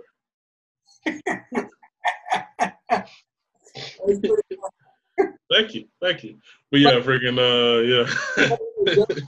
and we later find out as it goes that there's a death cult involved, and there's uh, this woman who is essentially a witness um, to something that a couple of these members were involved in. So they're chasing her, and uh, Cobra's trying to protect her. Now, the only, only negative note I'm going to put on this film, it's a it's a welcome criticism. I think I think it's a fair criticism. Um, the the ending's not as strong as it could be or should be. Um, mm-hmm. I think you know whether it was time, energy, or or artistic decisions, um, it could have had a lot more satisfying ending. Mm-hmm. But having I have it. I've had it in my library for a while. I watch it uh, pretty regularly. It's a great, great fucking action film. Um, mm-hmm. Again, for the 1980s, and you know, honestly, even for now, it's a really dark film. Um, yes, yes, it is. It's fantastic. I mean, for for some, there's the, the closest thing I can think of. Anything else that gets close on the darkness, and it all it goes to a different level. We've talked about this before. Is RoboCop? Uh, yeah but I don't think RoboCop's even as dark as. Uh, I mean, it's definitely as violent or more violent, but it's not as dark as Cobra. Yeah, and uh, and one of my favorite comedians, he keeps bringing up the villain from that movie, and at the last, the the, the final confrontation, where he's like in like a factory or some shit. Oh, there's like all this like molten shit around, and he's like got this gun, like, "You wanna go to hell? You wanna go to hell with me, pig? Let's bleed, pig." He always brings that shit up. It's so fucking funny it's a, but it's a great moment in the film. It really is. what the hell, pig? That dude that plays the villain, I forget the actor's name, but he always is a bad motherfucker in every movie I've ever seen him in. He's crazy scary in that thing, dude. It's like Brian something. Brian, Brian Thompson. I believe that's the actor's name. Brian Thompson. What I'll say is, um, and again, you have to think about things to a certain extent in terms of film history, right? Because that that informs and should inform the way you look at a lot of films. Because it's not fair to like what was that uh, Metropolis? Right? That's probably the one of the most famous ones from the film era. You get a lot of steampunk and that sort of stuff out of there. Uh, hold on, yeah, yeah. LAPD flying by. It's LA, folks. You know what? They're still on lockdown. They're looking for the people outside their house. So give me just a second there. Yeah. Um, what I was going to say is, shit, I don't even remember what I was going to say. Oh, the dark. um, probably the only other film I can think of that that got into a place that made me as uncomfortable the first time I saw it. Because again, you have to think historically. Um, would be Silence of the Lambs. The first yeah. time because of how dark and twisted it is. Because again, oh, I remember what I was going to say. So like, you look at a film like Metropolis, right? Uh, silent film era. People still watch it today. It's got a lot of um, a lot of influence on on kind of sci-fi and that sort of things you get into. Um, some films can hold up pretty well. Some films don't hold up at all. I mean, you watch a lot of sci-fi stuff, like we were talking about Death Race 2000. I'm sure mm-hmm. that's like a very realistic idea of a dystopian future. Um, you look at it now today, and it's campy and funny. Mm-hmm. Over today, um, it's still disturbing, and it's so visceral and so realistic that you're like, man, these these bad guys, these villains. Uh, yeah, they might still be doing. They're doing the same shit with the axes today that they did in the movie when we hmm watched it in the '80s. You know, so it's it's a great film. Yeah. All right. So uh, moving on, we're gonna go into another movie that I actually dig, uh, and this is a great movie, Tango and Cash, '89. When it actually worked out for him to do a little comedy. Yeah, buddy cop movie. Him and Kurt Russell, Tango and Cash. Is that because he's these two cops, two who uh, both diametrically different in terms of their lifestyle, how they dress, etc., etc. But they're both badasses in their own way. It's Saying so. almost like Lethal Weapon had an influence. Almost, yeah, I'm pretty sure it had an influence. But yeah, buddy comedy. I really like. I like Tango and Cash. Then, funny enough, both of them ended up in another movie I like, Guardians of the Galaxy Volume Two. Yeah. Uh, and they're both in space. It was, they weren't together, but they were both in the movie. Uh, Yeah, that's uh, Kurt, yeah, yeah. Kurt Russell plays uh, you know, Ego, the Living Planet, and uh, and um, Stallone plays his character Star uh, Starhawk. It was kind of like a pseudo uh, space pirate type dude. You know what I'm saying? So, yeah, I was happy to see them both together. Can you, can you hear me? yeah, yeah. I, I think that's great. Oh, okay, okay, cool. Well, it just got quiet there. All right, now in the early '90s, uh, we started to get some fuck ups here. Uh, uh, first off was Rocky Five, which is basically considered the weakest of the entire Rocky franchise. and I agree with that. Uh, but it did have the original director again, John Avildsen. But yeah, it just the direction that they went compared to the other movies, it, yeah, it just kind of fell flat at the box office. Well, I will say the best scene of that movie is the street fight at the very end with him, yeah. Tommy Gunn, his protege. Well, I mean, look, I, I get what he was going for on it. It was almost, um, you know, it's it's that it's that father son thing he was looking for, and it makes more sense when you think about it too. It's like he's talking to his actual son too. Yeah, and then and Rocky shows Rocky has poor financial skills and trusting fucking Paulie with a with a Yeah. Movie with Will and uh, um, Will Smith. uh, pow, no, it's like uh he gave Paulie what uh, a power of attorney. Oh, he gave us a he gave their accountant power of attorney and the accountant wiped him clean. Right, but what I was gonna say is, you remember uh, what was that movie with Will Smith and his son, um, After Earth or whatever? Oh yeah, I kind of think about Rocky Five the same way, just not quite as bad. It's like, it, in to some respects, I feel like he was trying to make it was a father-son project, so it was more about him getting to do something with his son, and then, you know, at the same time, maybe teach him some stuff about, you know, being a man and being smart. And, you know, Yeah. stuff. I mean, it, it, it is what it is. I mean, it's not. There's some movies if they come on TV, I'm like immediately turning the channel. I wouldn't turn the channel right away on Rocky Five, but if any other Rocky was on, I'd, I'd definitely change the channel. yeah. All right, so yeah, so there's that. Uh, and then some other movies where he attempted comedy again. The first one was a movie called Oscar, which was actually directed by John Landis. It was supposed to be like one of those like period piece type comedies. Didn't really work out. And this is one. This, but the next one is the kicker. And he actually tells a great story about it. Uh, Stop or my mom will shoot. Oh yes. so uh, he actually Schwarzenegger, both Schwarzenegger and Stallone tell the story of what happened with Stop or my mom will shoot. So at the time, Schwarzenegger and Stallone were in a deep, deep rivalry with each other. Uh, I, I love Stallone. He's like, uh, like uh, he's on Jimmy Fallon, and Jimmy Fallon's like, so you and Schwarzenegger had like a love hate relationship, and it's like, uh, well, it's, well, hate is very strong, but yeah, hate, hate, hate sounds right. And he's like, uh, and he actually said, I admire Arnold so much. He's got three different careers, but at the time, I wanted to strangle him. And like mainly because of the fact they kept like trading movies and shit. Like, the, the prime example was like I would do Rambo, he would do Commando. It just kept going back and forth. Like at the the 80s, right, you basically had the two top box office action guys were both dudes with, you know, crazy accents or, or, or speech patterns that were kind of hard to, you know, hear and interpret. It was very instantaneously like it, it grabbed you, right? So I mean, they they were very similar to who they were, and because Mhm. of their box office reach, it really didn't matter. I mean, from a producing and a, a, a filmmaking standpoint, in terms of the economics, Mhm. it really didn't matter who you got. So for them, it makes sense because they're both competing to to kind of stay on top, or at least not at least not fall by the wayside. Yeah, and actually, Stallone said himself the reason that they become friends is because he actually sat back one day, looked at uh, Schwarzenegger's accomplishments, looked at Schwarzenegger's personality, and he said to himself, God damn it, we're the same person. they really, in a lot of ways. Yeah, and then come to find out they're both avid cigar fans. So it's like, God damn it, like we're the same guy.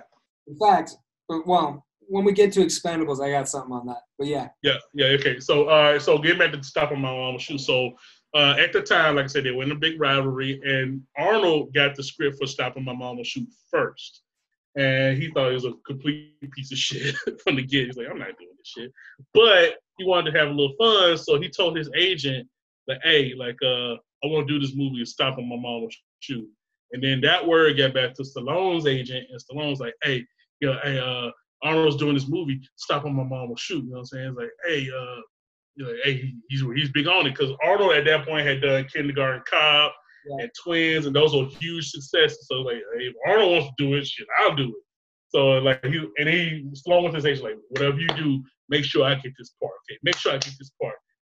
he did. So Arnold let him, and of course the rest is history. And it's an awful, awful movie. it might be. It might be. It might be his worst movie he's ever made. I, I, I totally agree with that. Even worse than the porno. I think it's, it's just the worst. It's the worst movie ever made. Did you ever see Uh, see what? The porno? Uh, yes, I actually have. uh, fu- funny enough, uh, no, funny enough, uh, Stallone scenes, uh, yeah, they show like some back nudity of him, but they actually insert a hardcore uh, action into it. It's very clearly not him, so it's weird. Yeah, but I'm not even gonna ask how how often or how much you watched it to be able to tell that it wasn't him, it was somebody else. But I, I only I only watched it once on like fucking Pornhub or some shit like that. I was like, okay. Just out of curiosity, but yeah, fuck, it was what it was. cu- curiosity killed the cat, right? That is true. I think you might have killed your own libido. I actually did. Actually, it was awful. but uh, okay, so let's go ahead and get to the movie that brought him back uh, in the early '90s. Cliffhanger. Yes, sir. 93 came out. It was a huge smash. It was a really good movie, man. Like freaking very suspenseful Dude, uh, movie. As the bad guy. Forget about yeah. Yeah, it's right. And then freaking like the whole uh the beginning scene where he's like rescuing the chick and she dies. That scene was replicated God knows how many times. Dude, the first time I saw that scene, this goes to the fact that, you know, obviously you and I both were pretty young when this film came out. First Yeah. time I saw that scene was a satire of it in Ace Ventura 2. Yeah, that's what I I was just about to say that because like I was saying it got parodied so many times. The best one I was about to say was Ace Ventura when Nature Calls with him and the fucking uh, raccoon. but yeah, they did that shit perfectly actually. So Fantastic. Yeah, but yeah, Cliffhanger was a massive hit, grossed like 84 million in the U.S. and then went on to gross like 170 million worldwide. So it was a huge success for Stallone. That same year, he starred with Wesley Snipes in Demolition Man. Well, Another great year for Stallone. You know what I'm saying? Like freaking that was 93. Pogs. So what? Remember Pogs? What about it? That game. You remember the, the game Pogs that we all played? Oh, yeah, yeah, yeah, yeah, yeah, yeah, yeah. What, what, what about it? Pogs. Oh, really? Oh yeah, dude. There are Demolition Man Pogs out there. I remember there was a video game too. Where every like I was gonna say this every major action movie or like major horror movie at that point in Dude, it was so good they remade it a couple years ago. As what? I, I'm trying to remember who they had in, but I could have I could have sworn didn't they remake it with like Colin Firth or something? Oh no, no, no, no, Judge Dredd. I'm sorry, I'm mixing up. It was Judge Dredd.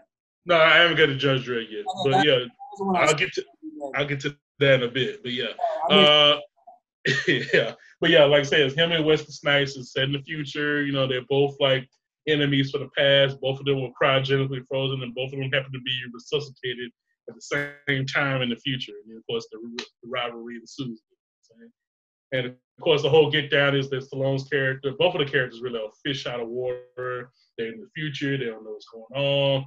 Stallone's this old school cop, but the new cops are like pussies pretty much. And he's got like uh, it was like Sandra Bullock and Rob Schneider are like his like uh, love interest and comedic uh, foil and all that good shit.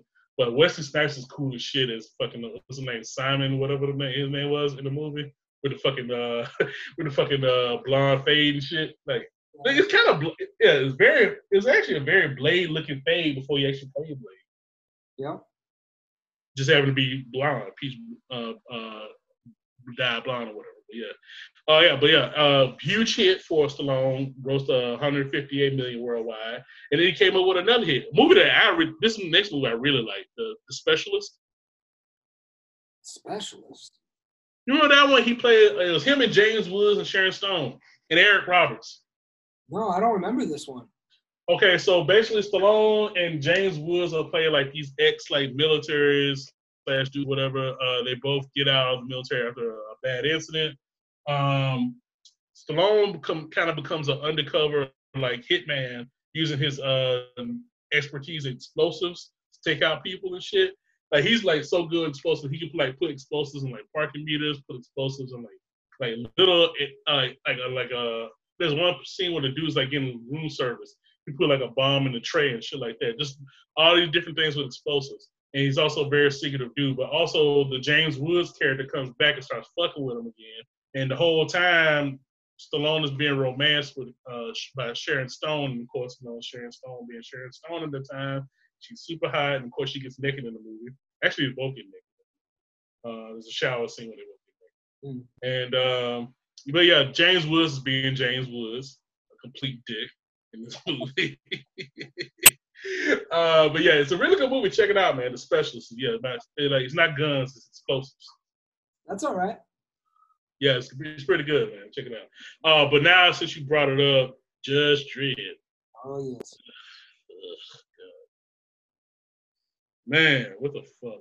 I don't know why the hell he did this shit. Because like I'm a like uh, for those of you not familiar with the character of Judge Dredd, the character of Judge Dredd was a British is a, is a British main character uh, who was popular popularized in the uh, comic book called 2000 AD, which actually is kind of like this revolutionary, you know, cutting edge dystopian future type deal where they had these different cops called judges who are also judge, jury, and executioner.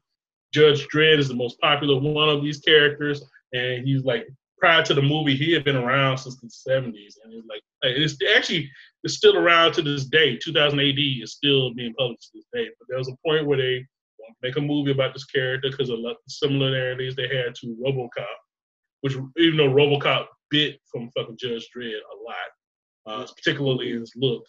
Uh, and this how you know Judge Dredd fucking they give him his own shit. So it, it, it, is, it is a part in the '90s where after Batman came out, studios were going crazy trying to find the next big comic book thing to like, blow up. Dude, they Yeah. still are. Yeah, they still are, but in this, this particular time, the results were not as successful as Batman. But they tried though. There's a couple tries. It was that. It was Judge Dredd. I remember they tried with the Shadow, which I love, by the way. I love the Shadow. It's my favorite Alec Baldwin. Uh, and then the Phantom and the Rocketeer. They tried a couple times. It just wasn't. It was a Batman. And this is like I said. This is one of those failed attempts.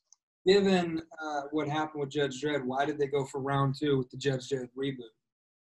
because of the fact that, like I said, there was still a strong fan base for the character. The main reason that the uh, Stallone movie flopped was because of the fact that Stallone was not that character. The character itself is very, very, very not. Yeah, go ahead. Did you watch the reboot? Yes, I did. What did you think? I love the reboot. It's actually one of my favorite movies. Really? Uh, like I remember there was a, I remember there was a period when it first came out. I didn't think I was gonna like it either because of the, the stigma from this movie. But like I watched it, I was like, it's actually one of the better reboots, dude. It's way better than this fucking movie. And fucking like uh like I said, like I, I, I to me, because like I, I remember that, and then I remember around the same time that that RoboCop reboot came out, the one with uh Joel Kinnaman and Michael Keaton. yeah. I'm thinking this Dredd movie was the RoboCop movie that it should have that should have been made because it's gritty, it was action, it was like it, like that's like freaking. I love the reboot of Dredd. Take on it? I'll, I'll watch it. I didn't watch it because I, I I was so disappointed the first go around, and I really didn't I didn't expect much on the reboot. Because I Like I mean, said, the- within I think a year or two of the reboot on uh, Total Recall. Yeah. So uh, I think one of the big reasons that uh, like a lot of people like yourself had the stigma of the movie because the fact that this movie really strayed away from the comic itself. I mean, a lot of the designs and shit were very similar to the movie, but the main thing that really pissed a lot of people off, myself included, if you knew the character, Stallone kept taking off his helmet. He pretty much took off his helmet the entire movie. Now the whole get down of Judge Dredd is that helmet that's, that's, that's yeah, that snarl, that scowl. Like, you know, Judge Dredd is not there for him to be seen. You know what I'm saying? He's like he's pretty much uh the solitary Clint Eastwood type character. All he cares about is fucking the law and shit. Whereas in this movie, it was a whole nother get down. You know so, All right. Yeah, so but but if you see the but you see the reboot and the reboot is actually though is Karl Urban that takes over Drudge Dredd and he does a fantastic job. Never takes off his helmet the entire movie. It's like Well, it's and- fucking great. Neither one of them were stopped when my mom will shoot, right? So Either one of them, something my mom shoot. I give him that. All right, so there's that. I, I didn't like Armand Assante as the villain either. So just, yeah, that's pretty good. I, I could see that. That worked. uh, and then uh, another uh, kind of sleeper movie during the same time frame, uh, Assassins with uh, Antonio Banderas. Yeah. Yeah, I think the I think the one noteworthy thing about this movie is it's like I think it was the first uh, movie that the Wachowskis made. Oh yeah, I think you're right. Yeah, I think they wrote it and directed it, something like that. But yeah, it's Antonio Banderas, Julianne Moore, and then like you know these killers. Well, particularly Stallone and Banderas are killers, and of course Banderas being you know the Latin wild card motherfucker. You know what I'm saying? Like, and Stallone is like the you know grizzled veteran. He's trying to get out of the game, killing a long time, and he's just tired of it. And uh, but then like he gets one more job to kill this one lady who happened to be Julianne Moore, who's like a hacker or something like that. And you like to watch the movie and see this '90s ass technology with fucking CD-ROMs and all shit, like and how long shit takes to download. Like, oh my god. Those old uh, old Bond films, same thing. Yeah, it just takes forever for shit to download. Like, oh my god! But yeah, it's a really good movie though. It's, it's pretty good. Like uh, the whole get down is this cat and mouse game between Antonio Banderas and uh, Sylvester Stallone, etc., etc. It's a really good movie. And uh, okay, let's see what else he made after that. Mm, get down to the '90s, etc., etc. Kind of laid off in the uh, late '90s, but like one movie that you love, I know you love. He came up with uh, Cop Land Yes. in '97 with uh him, Robert De Niro, Ray Liotta. Yeah, it's a great movie, man. That that may actually be in his entire body of work. That may be his best performance to date. You And didn't I'm, like him in Creed? I would say you. I'm gonna say you didn't like him in Creed.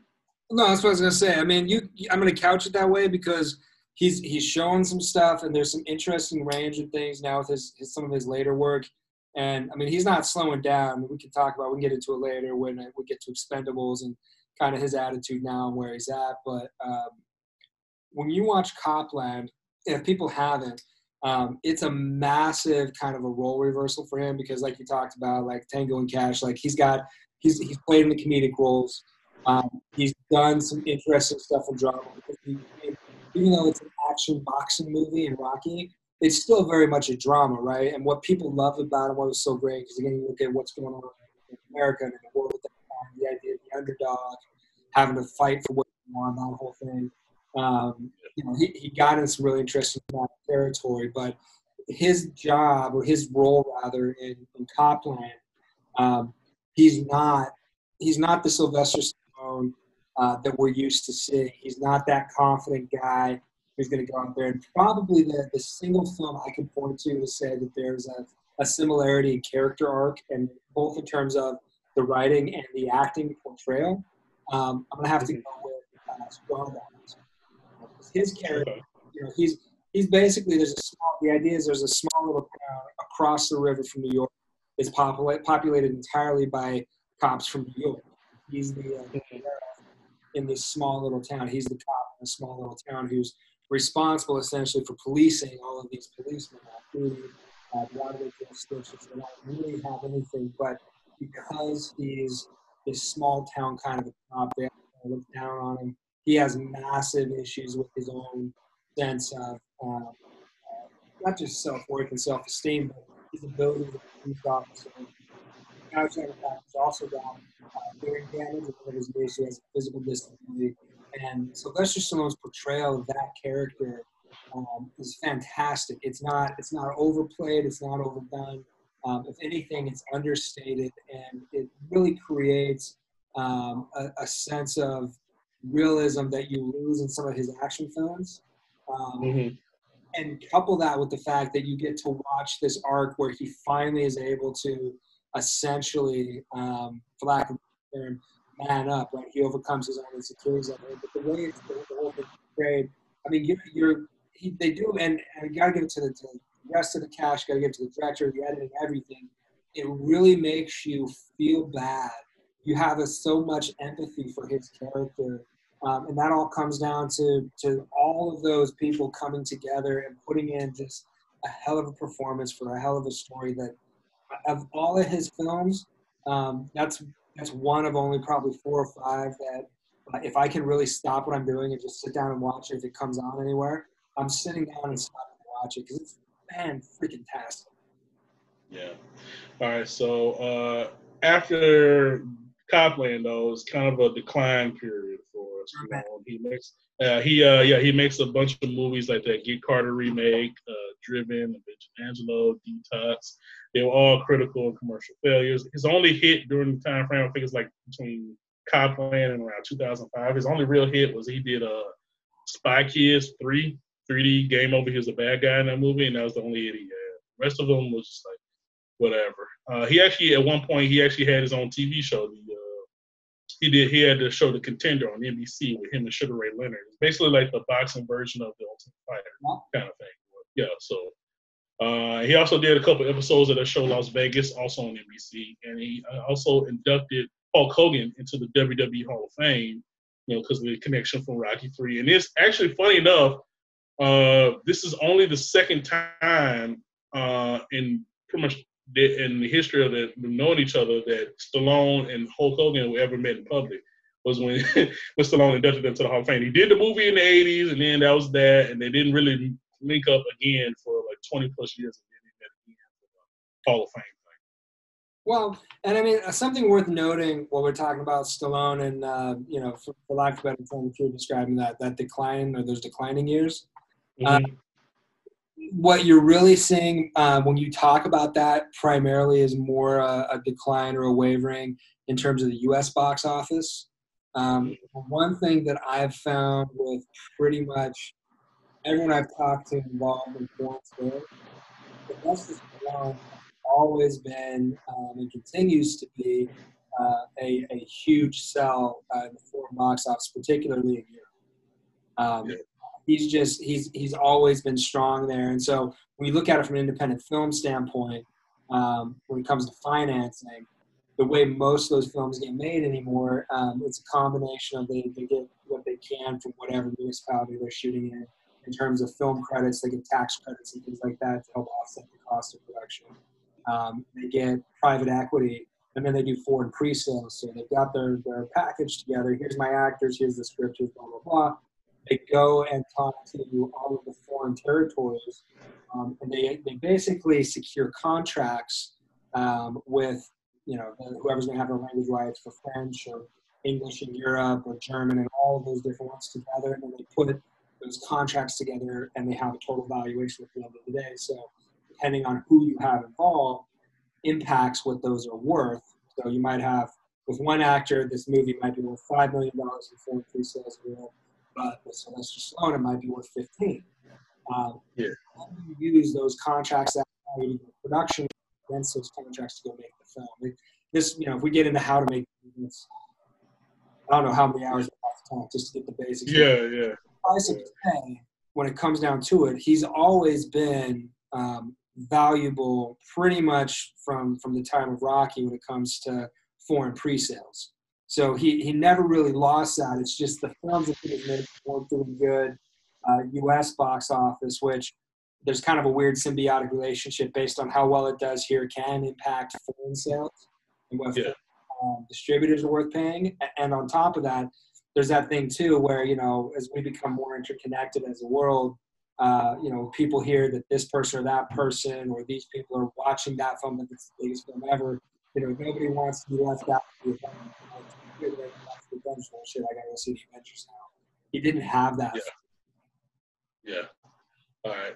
So uh, yeah. So uh, after that little period, like of the little downfall of uh, well, he had those lean years. Everybody has lean years is probably the best way to put it. I'll go lean. Yeah, yeah, his lean years. Yeah. So in 2006, night, uh, 16 years after Rocky Five, which we just talked about, uh, Stallone uh, was always a bit upset with the commercial failure of Rocky Five in 1990, and so he decided to write, direct, and star in the sixth installment of the Rocky franchise, making it more an appropriate climax for the series. Rocky Balboa in 2006. Now, what he did not expect was this movie was welcomed with open arms by the world who missed Rocky Balboa. They missed that character, and also loved the direction that he took the character. Uh, shows him six. Shows Rocky 16 years after the events of Rocky Five. Uh, he owns a restaurant now called Adrian's. Um, he's older. He's you know saying he's basically living by himself. Uh, poor Adrian has passed away apparently from uh, he, he refers to it as woman cancer, but it's ovarian cancer.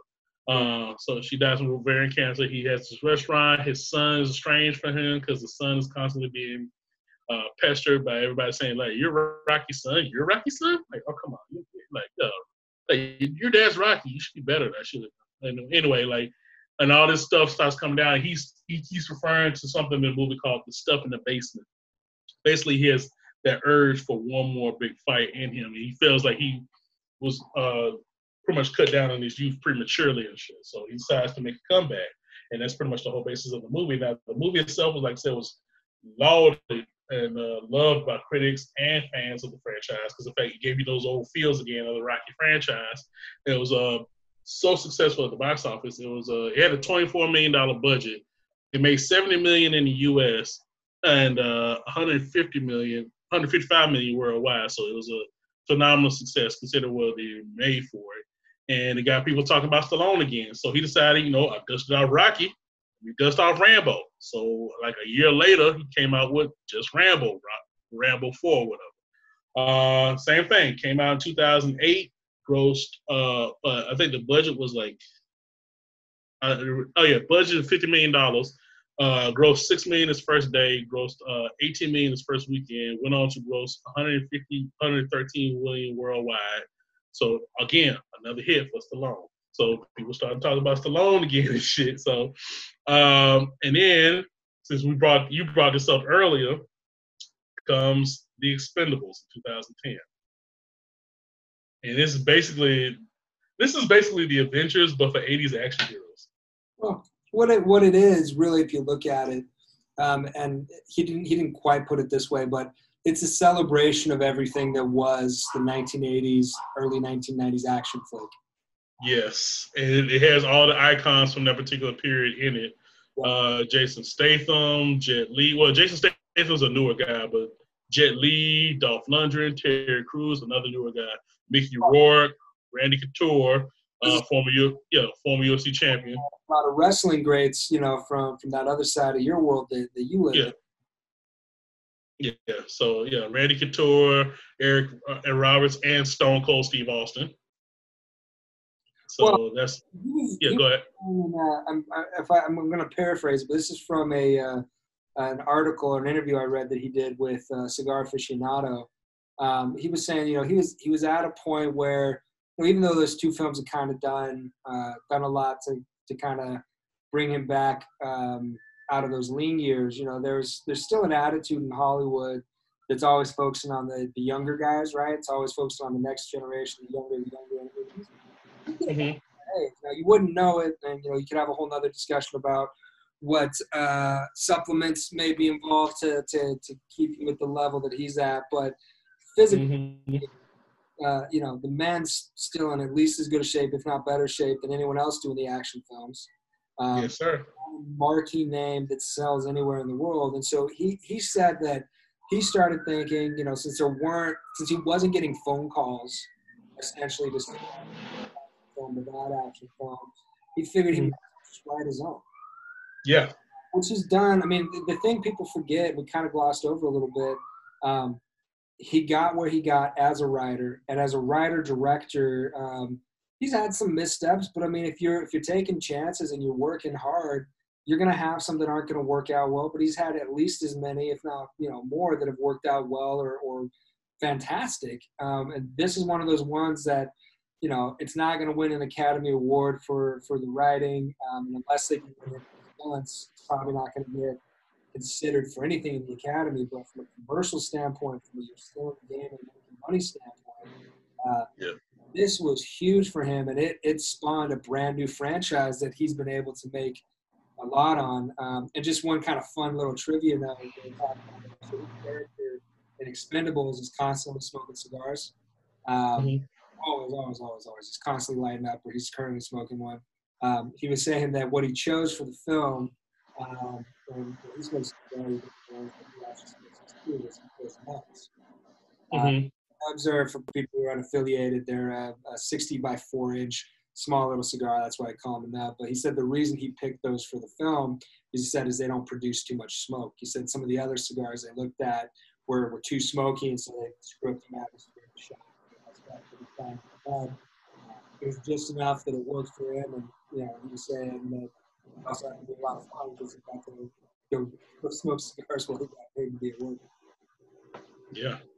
Uh, uh, also, like I said, since you mentioned it uh, in terms of the box office, uh, the expendable. Oh yeah, we didn't like before you cut me off. You we didn't even mention the cameos from uh, uh, Schwarzenegger and Stallone, uh, Schwarzenegger and Bruce Willis. Basically, they had the Planet Hollywood trifecta scene in the movie. Well, they, they bring him back in later later uh, later um, uh, incarnations of the Expendables as well. but yeah, this is the first time you see all three of them together on film. You know saying? So that's that was a big coup for this movie. Uh, so the movie itself took in 34 million dollars in its first opening weekend, going straight to number one, which at that point was the biggest opening of Stallone's career. And this yeah, and this is like a new movie. So of course it was successful, and of course uh, I think two years later, yeah, they came out with the Expendables two, and this time they had most of the original people come back, but they added Jean Claude Van Damme and Chuck Norris. Yeah. Yeah. And Chuck then Norris is really more of a cameo now because they, they portray him as a lone wolf. yeah, Lone Wolf McQuaid, yeah, I know. Which is on Tubi, by the way. Lone Wolf, Lone Wolf McQuaid. Along with all the other Chuck Norris movies. Yeah. Uh, yeah. Uh, and also, it came out with Expendables 3 another two years later, 2014. And this time they added Wesley Snipes, Antonio Banderas, Mel Gibson, and Harrison Ford. And it's actually, uh, funny enough, it was probably the lowest grossing of the franchise, but still, it was popular. Now, uh, I mentioned that, you know, Rocky Balboa got people's blood pumping again for the Rocky Balboa character. Uh, in 2015, uh, a spin-off sequel was uh, pre-pitched to Sylvester Stallone. Go ahead, go ahead. Just before we move past Expendables, one other note. So, um, you know, we we kind of glossed over this a little bit with a lot of the, the different action films he's been in, but um, Sylvester Stallone, uh, as a, a leading man, has has done something that few leading men do. Now, there's some that have, uh, and so that's part of why they kind of achieved the mythic status. But he actually insists on um, a lot of practical in-camera stuff where he doing you know his own stunts. Like for example, Rocky Four, him and Dolph Lundgren are actually hitting the, the way they got some of those great shots with the sweat. They actually filmed them hitting each other in the head a few times, and then you know they took some aspirin and went home. That was it for the day. In Expendables, Stone Cold Steve Austin slams him up against the wall Yeah, downstairs during this epic, you know, kind of fight battle sequence. Um, and he wasn't doing it hard enough to have it look good enough in camera. And so Sylvester Stallone kept pushing, kept pushing him, and he kept going and going to the point where, if I remember right, it was at least one, maybe as many as three vertebrae in Sylvester Stallone's neck got cracked. yeah. So yeah, Stone Cold Steve Austin broke Sylvester Stallone's neck. Yeah, he's not 20 years old anymore. I mean, he was, Stone Cold Steve Austin is a gigantic man to have him throwing you around. So one thing you just have to give the man props for, in addition to all the commercial success, uh, he's absolutely put himself in the line of fire for this shit and and literally suffered for his art multiple times. And it's just something I think is worth noting because it makes for you know, audience member, it makes for some fantastic moments in film that um, not many people have the guts to duplicate. You know, you expect who's doing that, they probably could have got away with making it look a little more intense with CGI and stuff, and probably would have come across campy. So we got to make sure we get props for that that's insane. Yeah. So like I was saying, like uh, uh, a proposed a proposed spin-off sequel to Rocky franchise was uh, given to Sylvester Stallone in the form of Creed.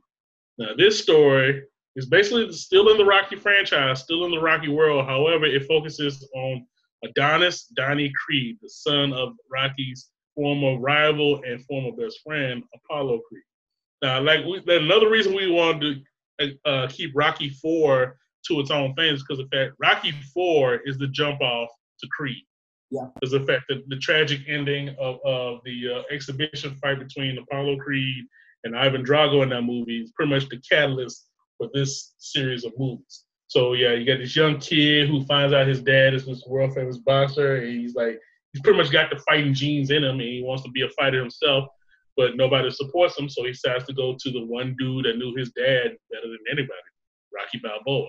And like I said, it was written and directed by Ryan Coogler, and I love Ryan Coogler's story where uh, when he was a young kid, his dad used to watch Rocky 2 all the time. They had a VHS for Rocky 2, and they would always watch it together. It became his favorite movie. He's like, I would love to get a chance to do a Rocky-like movie. So he started coming up with the concept for Creed.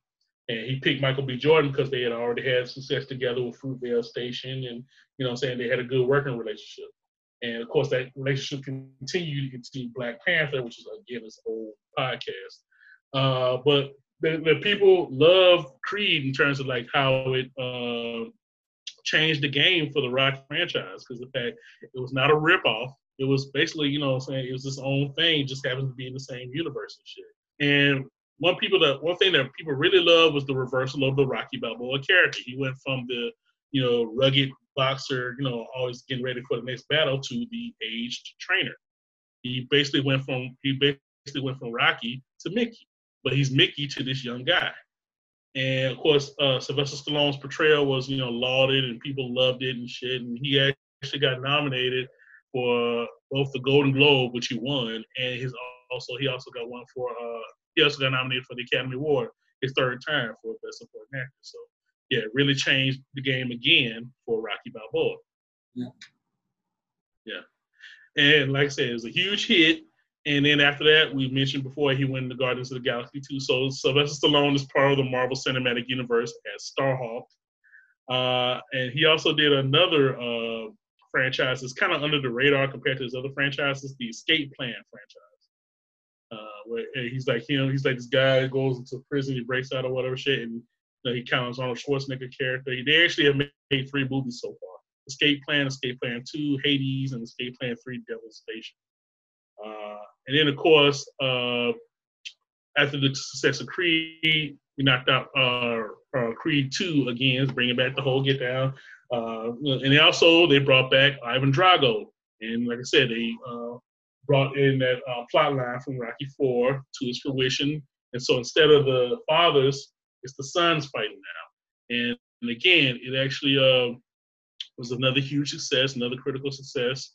And they're actually working on a Creed 3 now. But the thing about Creed 2 is they left Rocky's position kind of ambiguous. They're not sure if uh, Rocky's coming back for Creed because the fact they kind of kind of gave him a caveat in his storyline in that. Uh, so we'll see if that actually works out. And actually, Mr. Stallone actually has a few movies uh, on deck.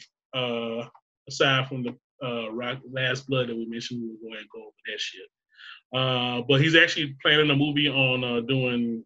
Uh, he's do, planning on doing a movie about Jack Johnson, the first black heavyweight champion. He actually completed a movie called Samaritan right before this COVID nineteen shit hit. It's basically like it's supposed to be a dark superhero movie. I saw some stills of it. Like it looks pretty cool. Uh, he wants to do a, a, adaptation of the novel Ghost: My 30 Years as an FBI Agent by Michael McGowan, uh, about Michael McGowan's career of over 50 undercover missions for the FBI. Uh, he also wants to do a Black uh, Black Ops movie. Uh, a couple of things in uh, development, but yeah, that's pretty much Mr. Stallone's career up to now. I gotta so, say of, of everything that that's announced that's on deck, the one I'm most excited for um, is definitely the Jack Johnson pick. Yeah. Depending on yeah. casting and where he goes with it. I mean, because you know, I mean, I'm I'm a big history buff. I love love reading bios and that kind of thing. Um, mm-hmm. probably one of the most interesting boxers to have ever lived. I mean, just in terms of setting aside some of the historical aspects and things that you can get into that are really interesting on the human story. Um, mm-hmm. He, he was he was he was an absolute beast in the ring, man. He was he was unbeatable, and when he finally uh, did end up losing, again, if you find all this in history, uh, he didn't lose because uh, somebody beat him. He lo- he lost because he decided he was done. He quit, and they wouldn't let him just walk away. He had to have a last fight um, because you know, being the first black heavyweight boxer. I mean, just to give people kind of an idea, if you don't know Jack Johnson's story, um, he became the heavyweight champ of the world basically through through something that almost amounts to, um, uh, I guess we could call it a, a fluke chance, right? A, a chance of. At that point, mm-hmm. uh, black guys and white guys weren't allowed to fight. Um, the only real heavyweight champ of the world had to be a white guy, and he had an opportunity uh, to, to, fight. And when he won, um, it set people off like you wouldn't believe. You got to remember, this is a point in time in America when the, the Klan uh, would have a rally in Washington, D.C., and they would do a march down towards the mall in their little get-ups and everything, you know, hoods pulled back because they're proud white men and that whole thing. And when he won, um, the, you know, people have always heard the phrase "the Great White Hope," right? That's what mm-hmm. that because after he won, there was this obsession, specifically in the sports world and in the boxing world, about who's going to be the white guy to take back the uh, heavyweight champ of the world from that. Uh, that uh, it was really dangerous to be uh, to be a black man in America, to be great at something.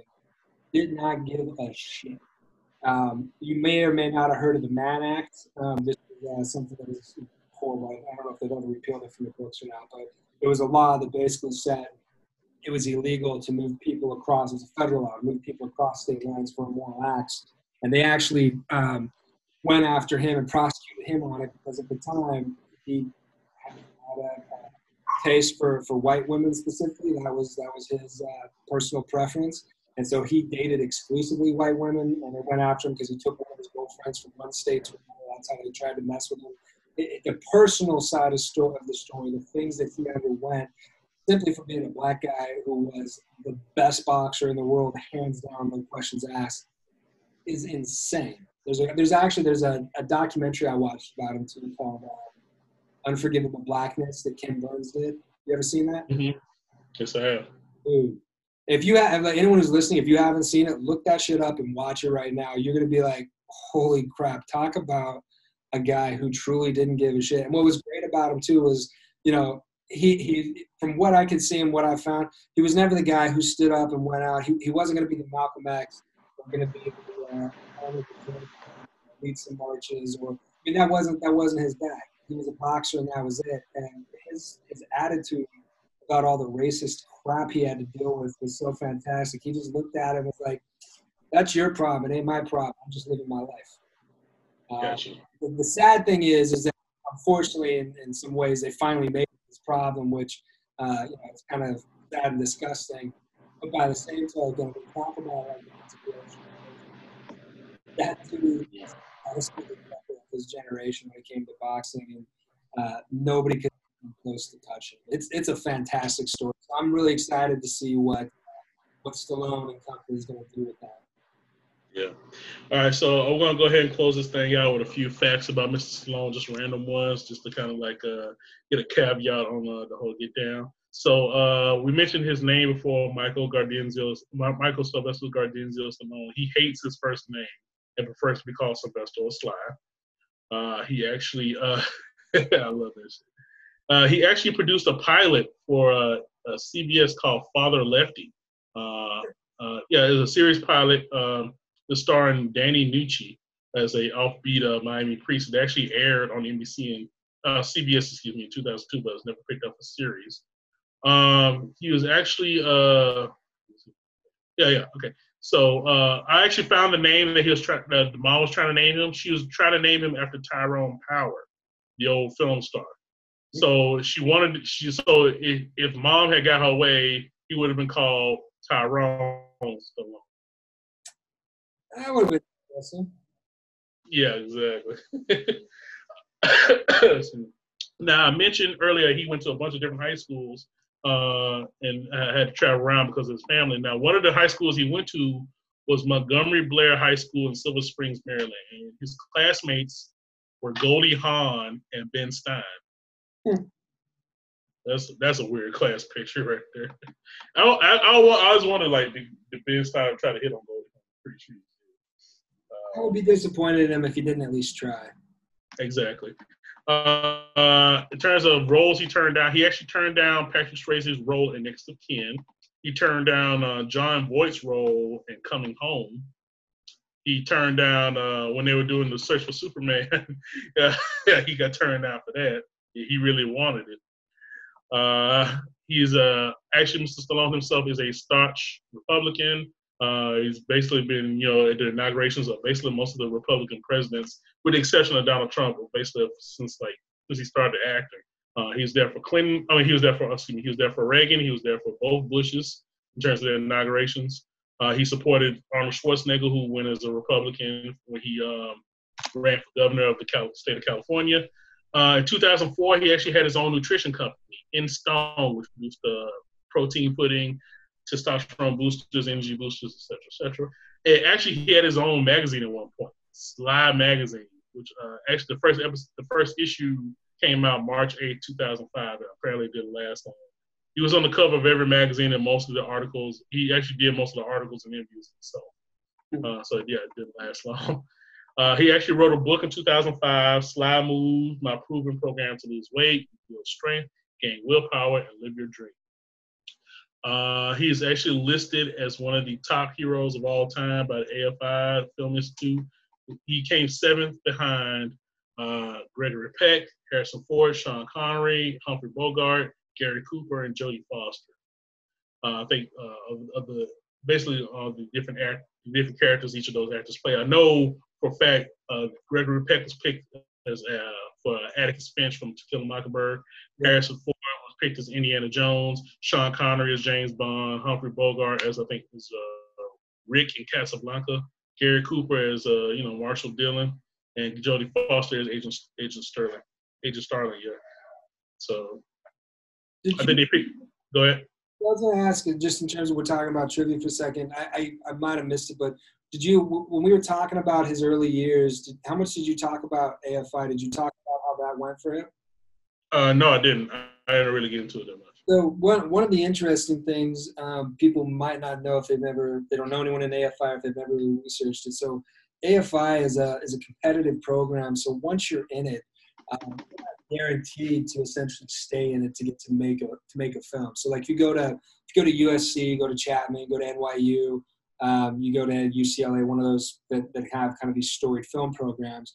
The way it works is once you get in, as long as you pass your classes, they expect you to make your films. And so AFI being a graduate school, uh, just like you again went to one of those other universities, you make a thesis project film. Well, AFI is a competitive program um, as they go, and I can't remember exactly how often, but um, they, they essentially pull through their ranks. So as it goes, they are dropping folks for whatever reasons they go. And um, he's actually one of there's quite a few people who've been uh, dropped from AFI, but he's one who got dropped from AFI who didn't essentially complete the program with a thesis project, then went on to massive success, fame, and wealth.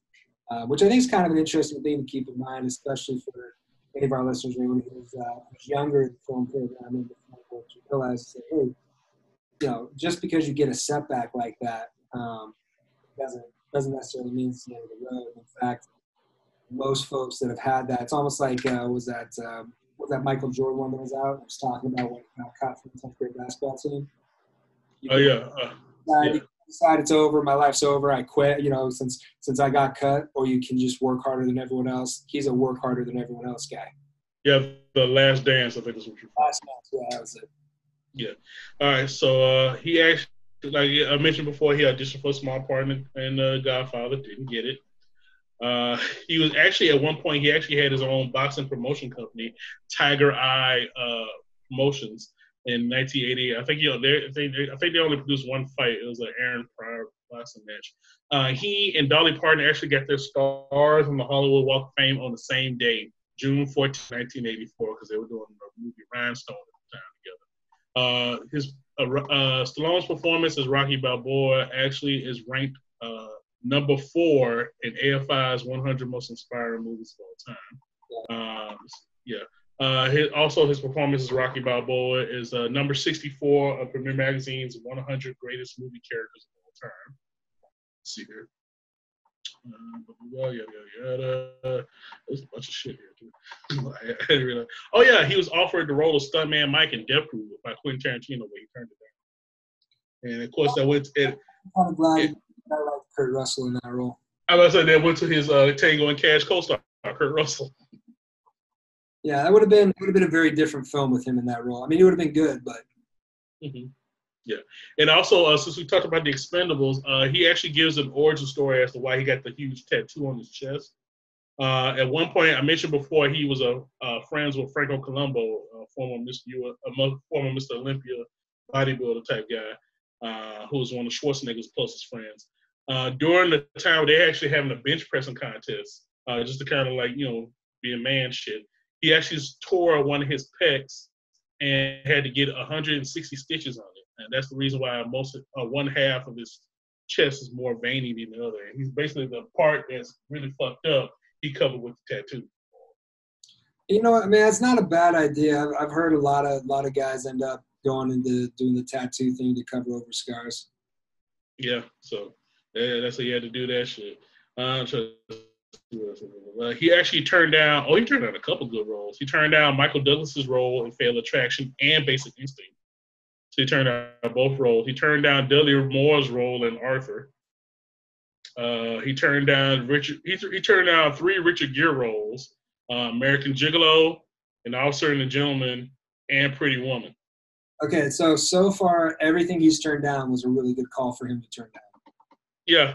uh, I like. I, yeah. I love Stallone. There's a lot of stuff that he does great, and he definitely's got edge. But I just I can't see how those movies would have worked with with him in the roles that he turned down. Yeah. Okay. Yeah. Uh, this is an ironic one.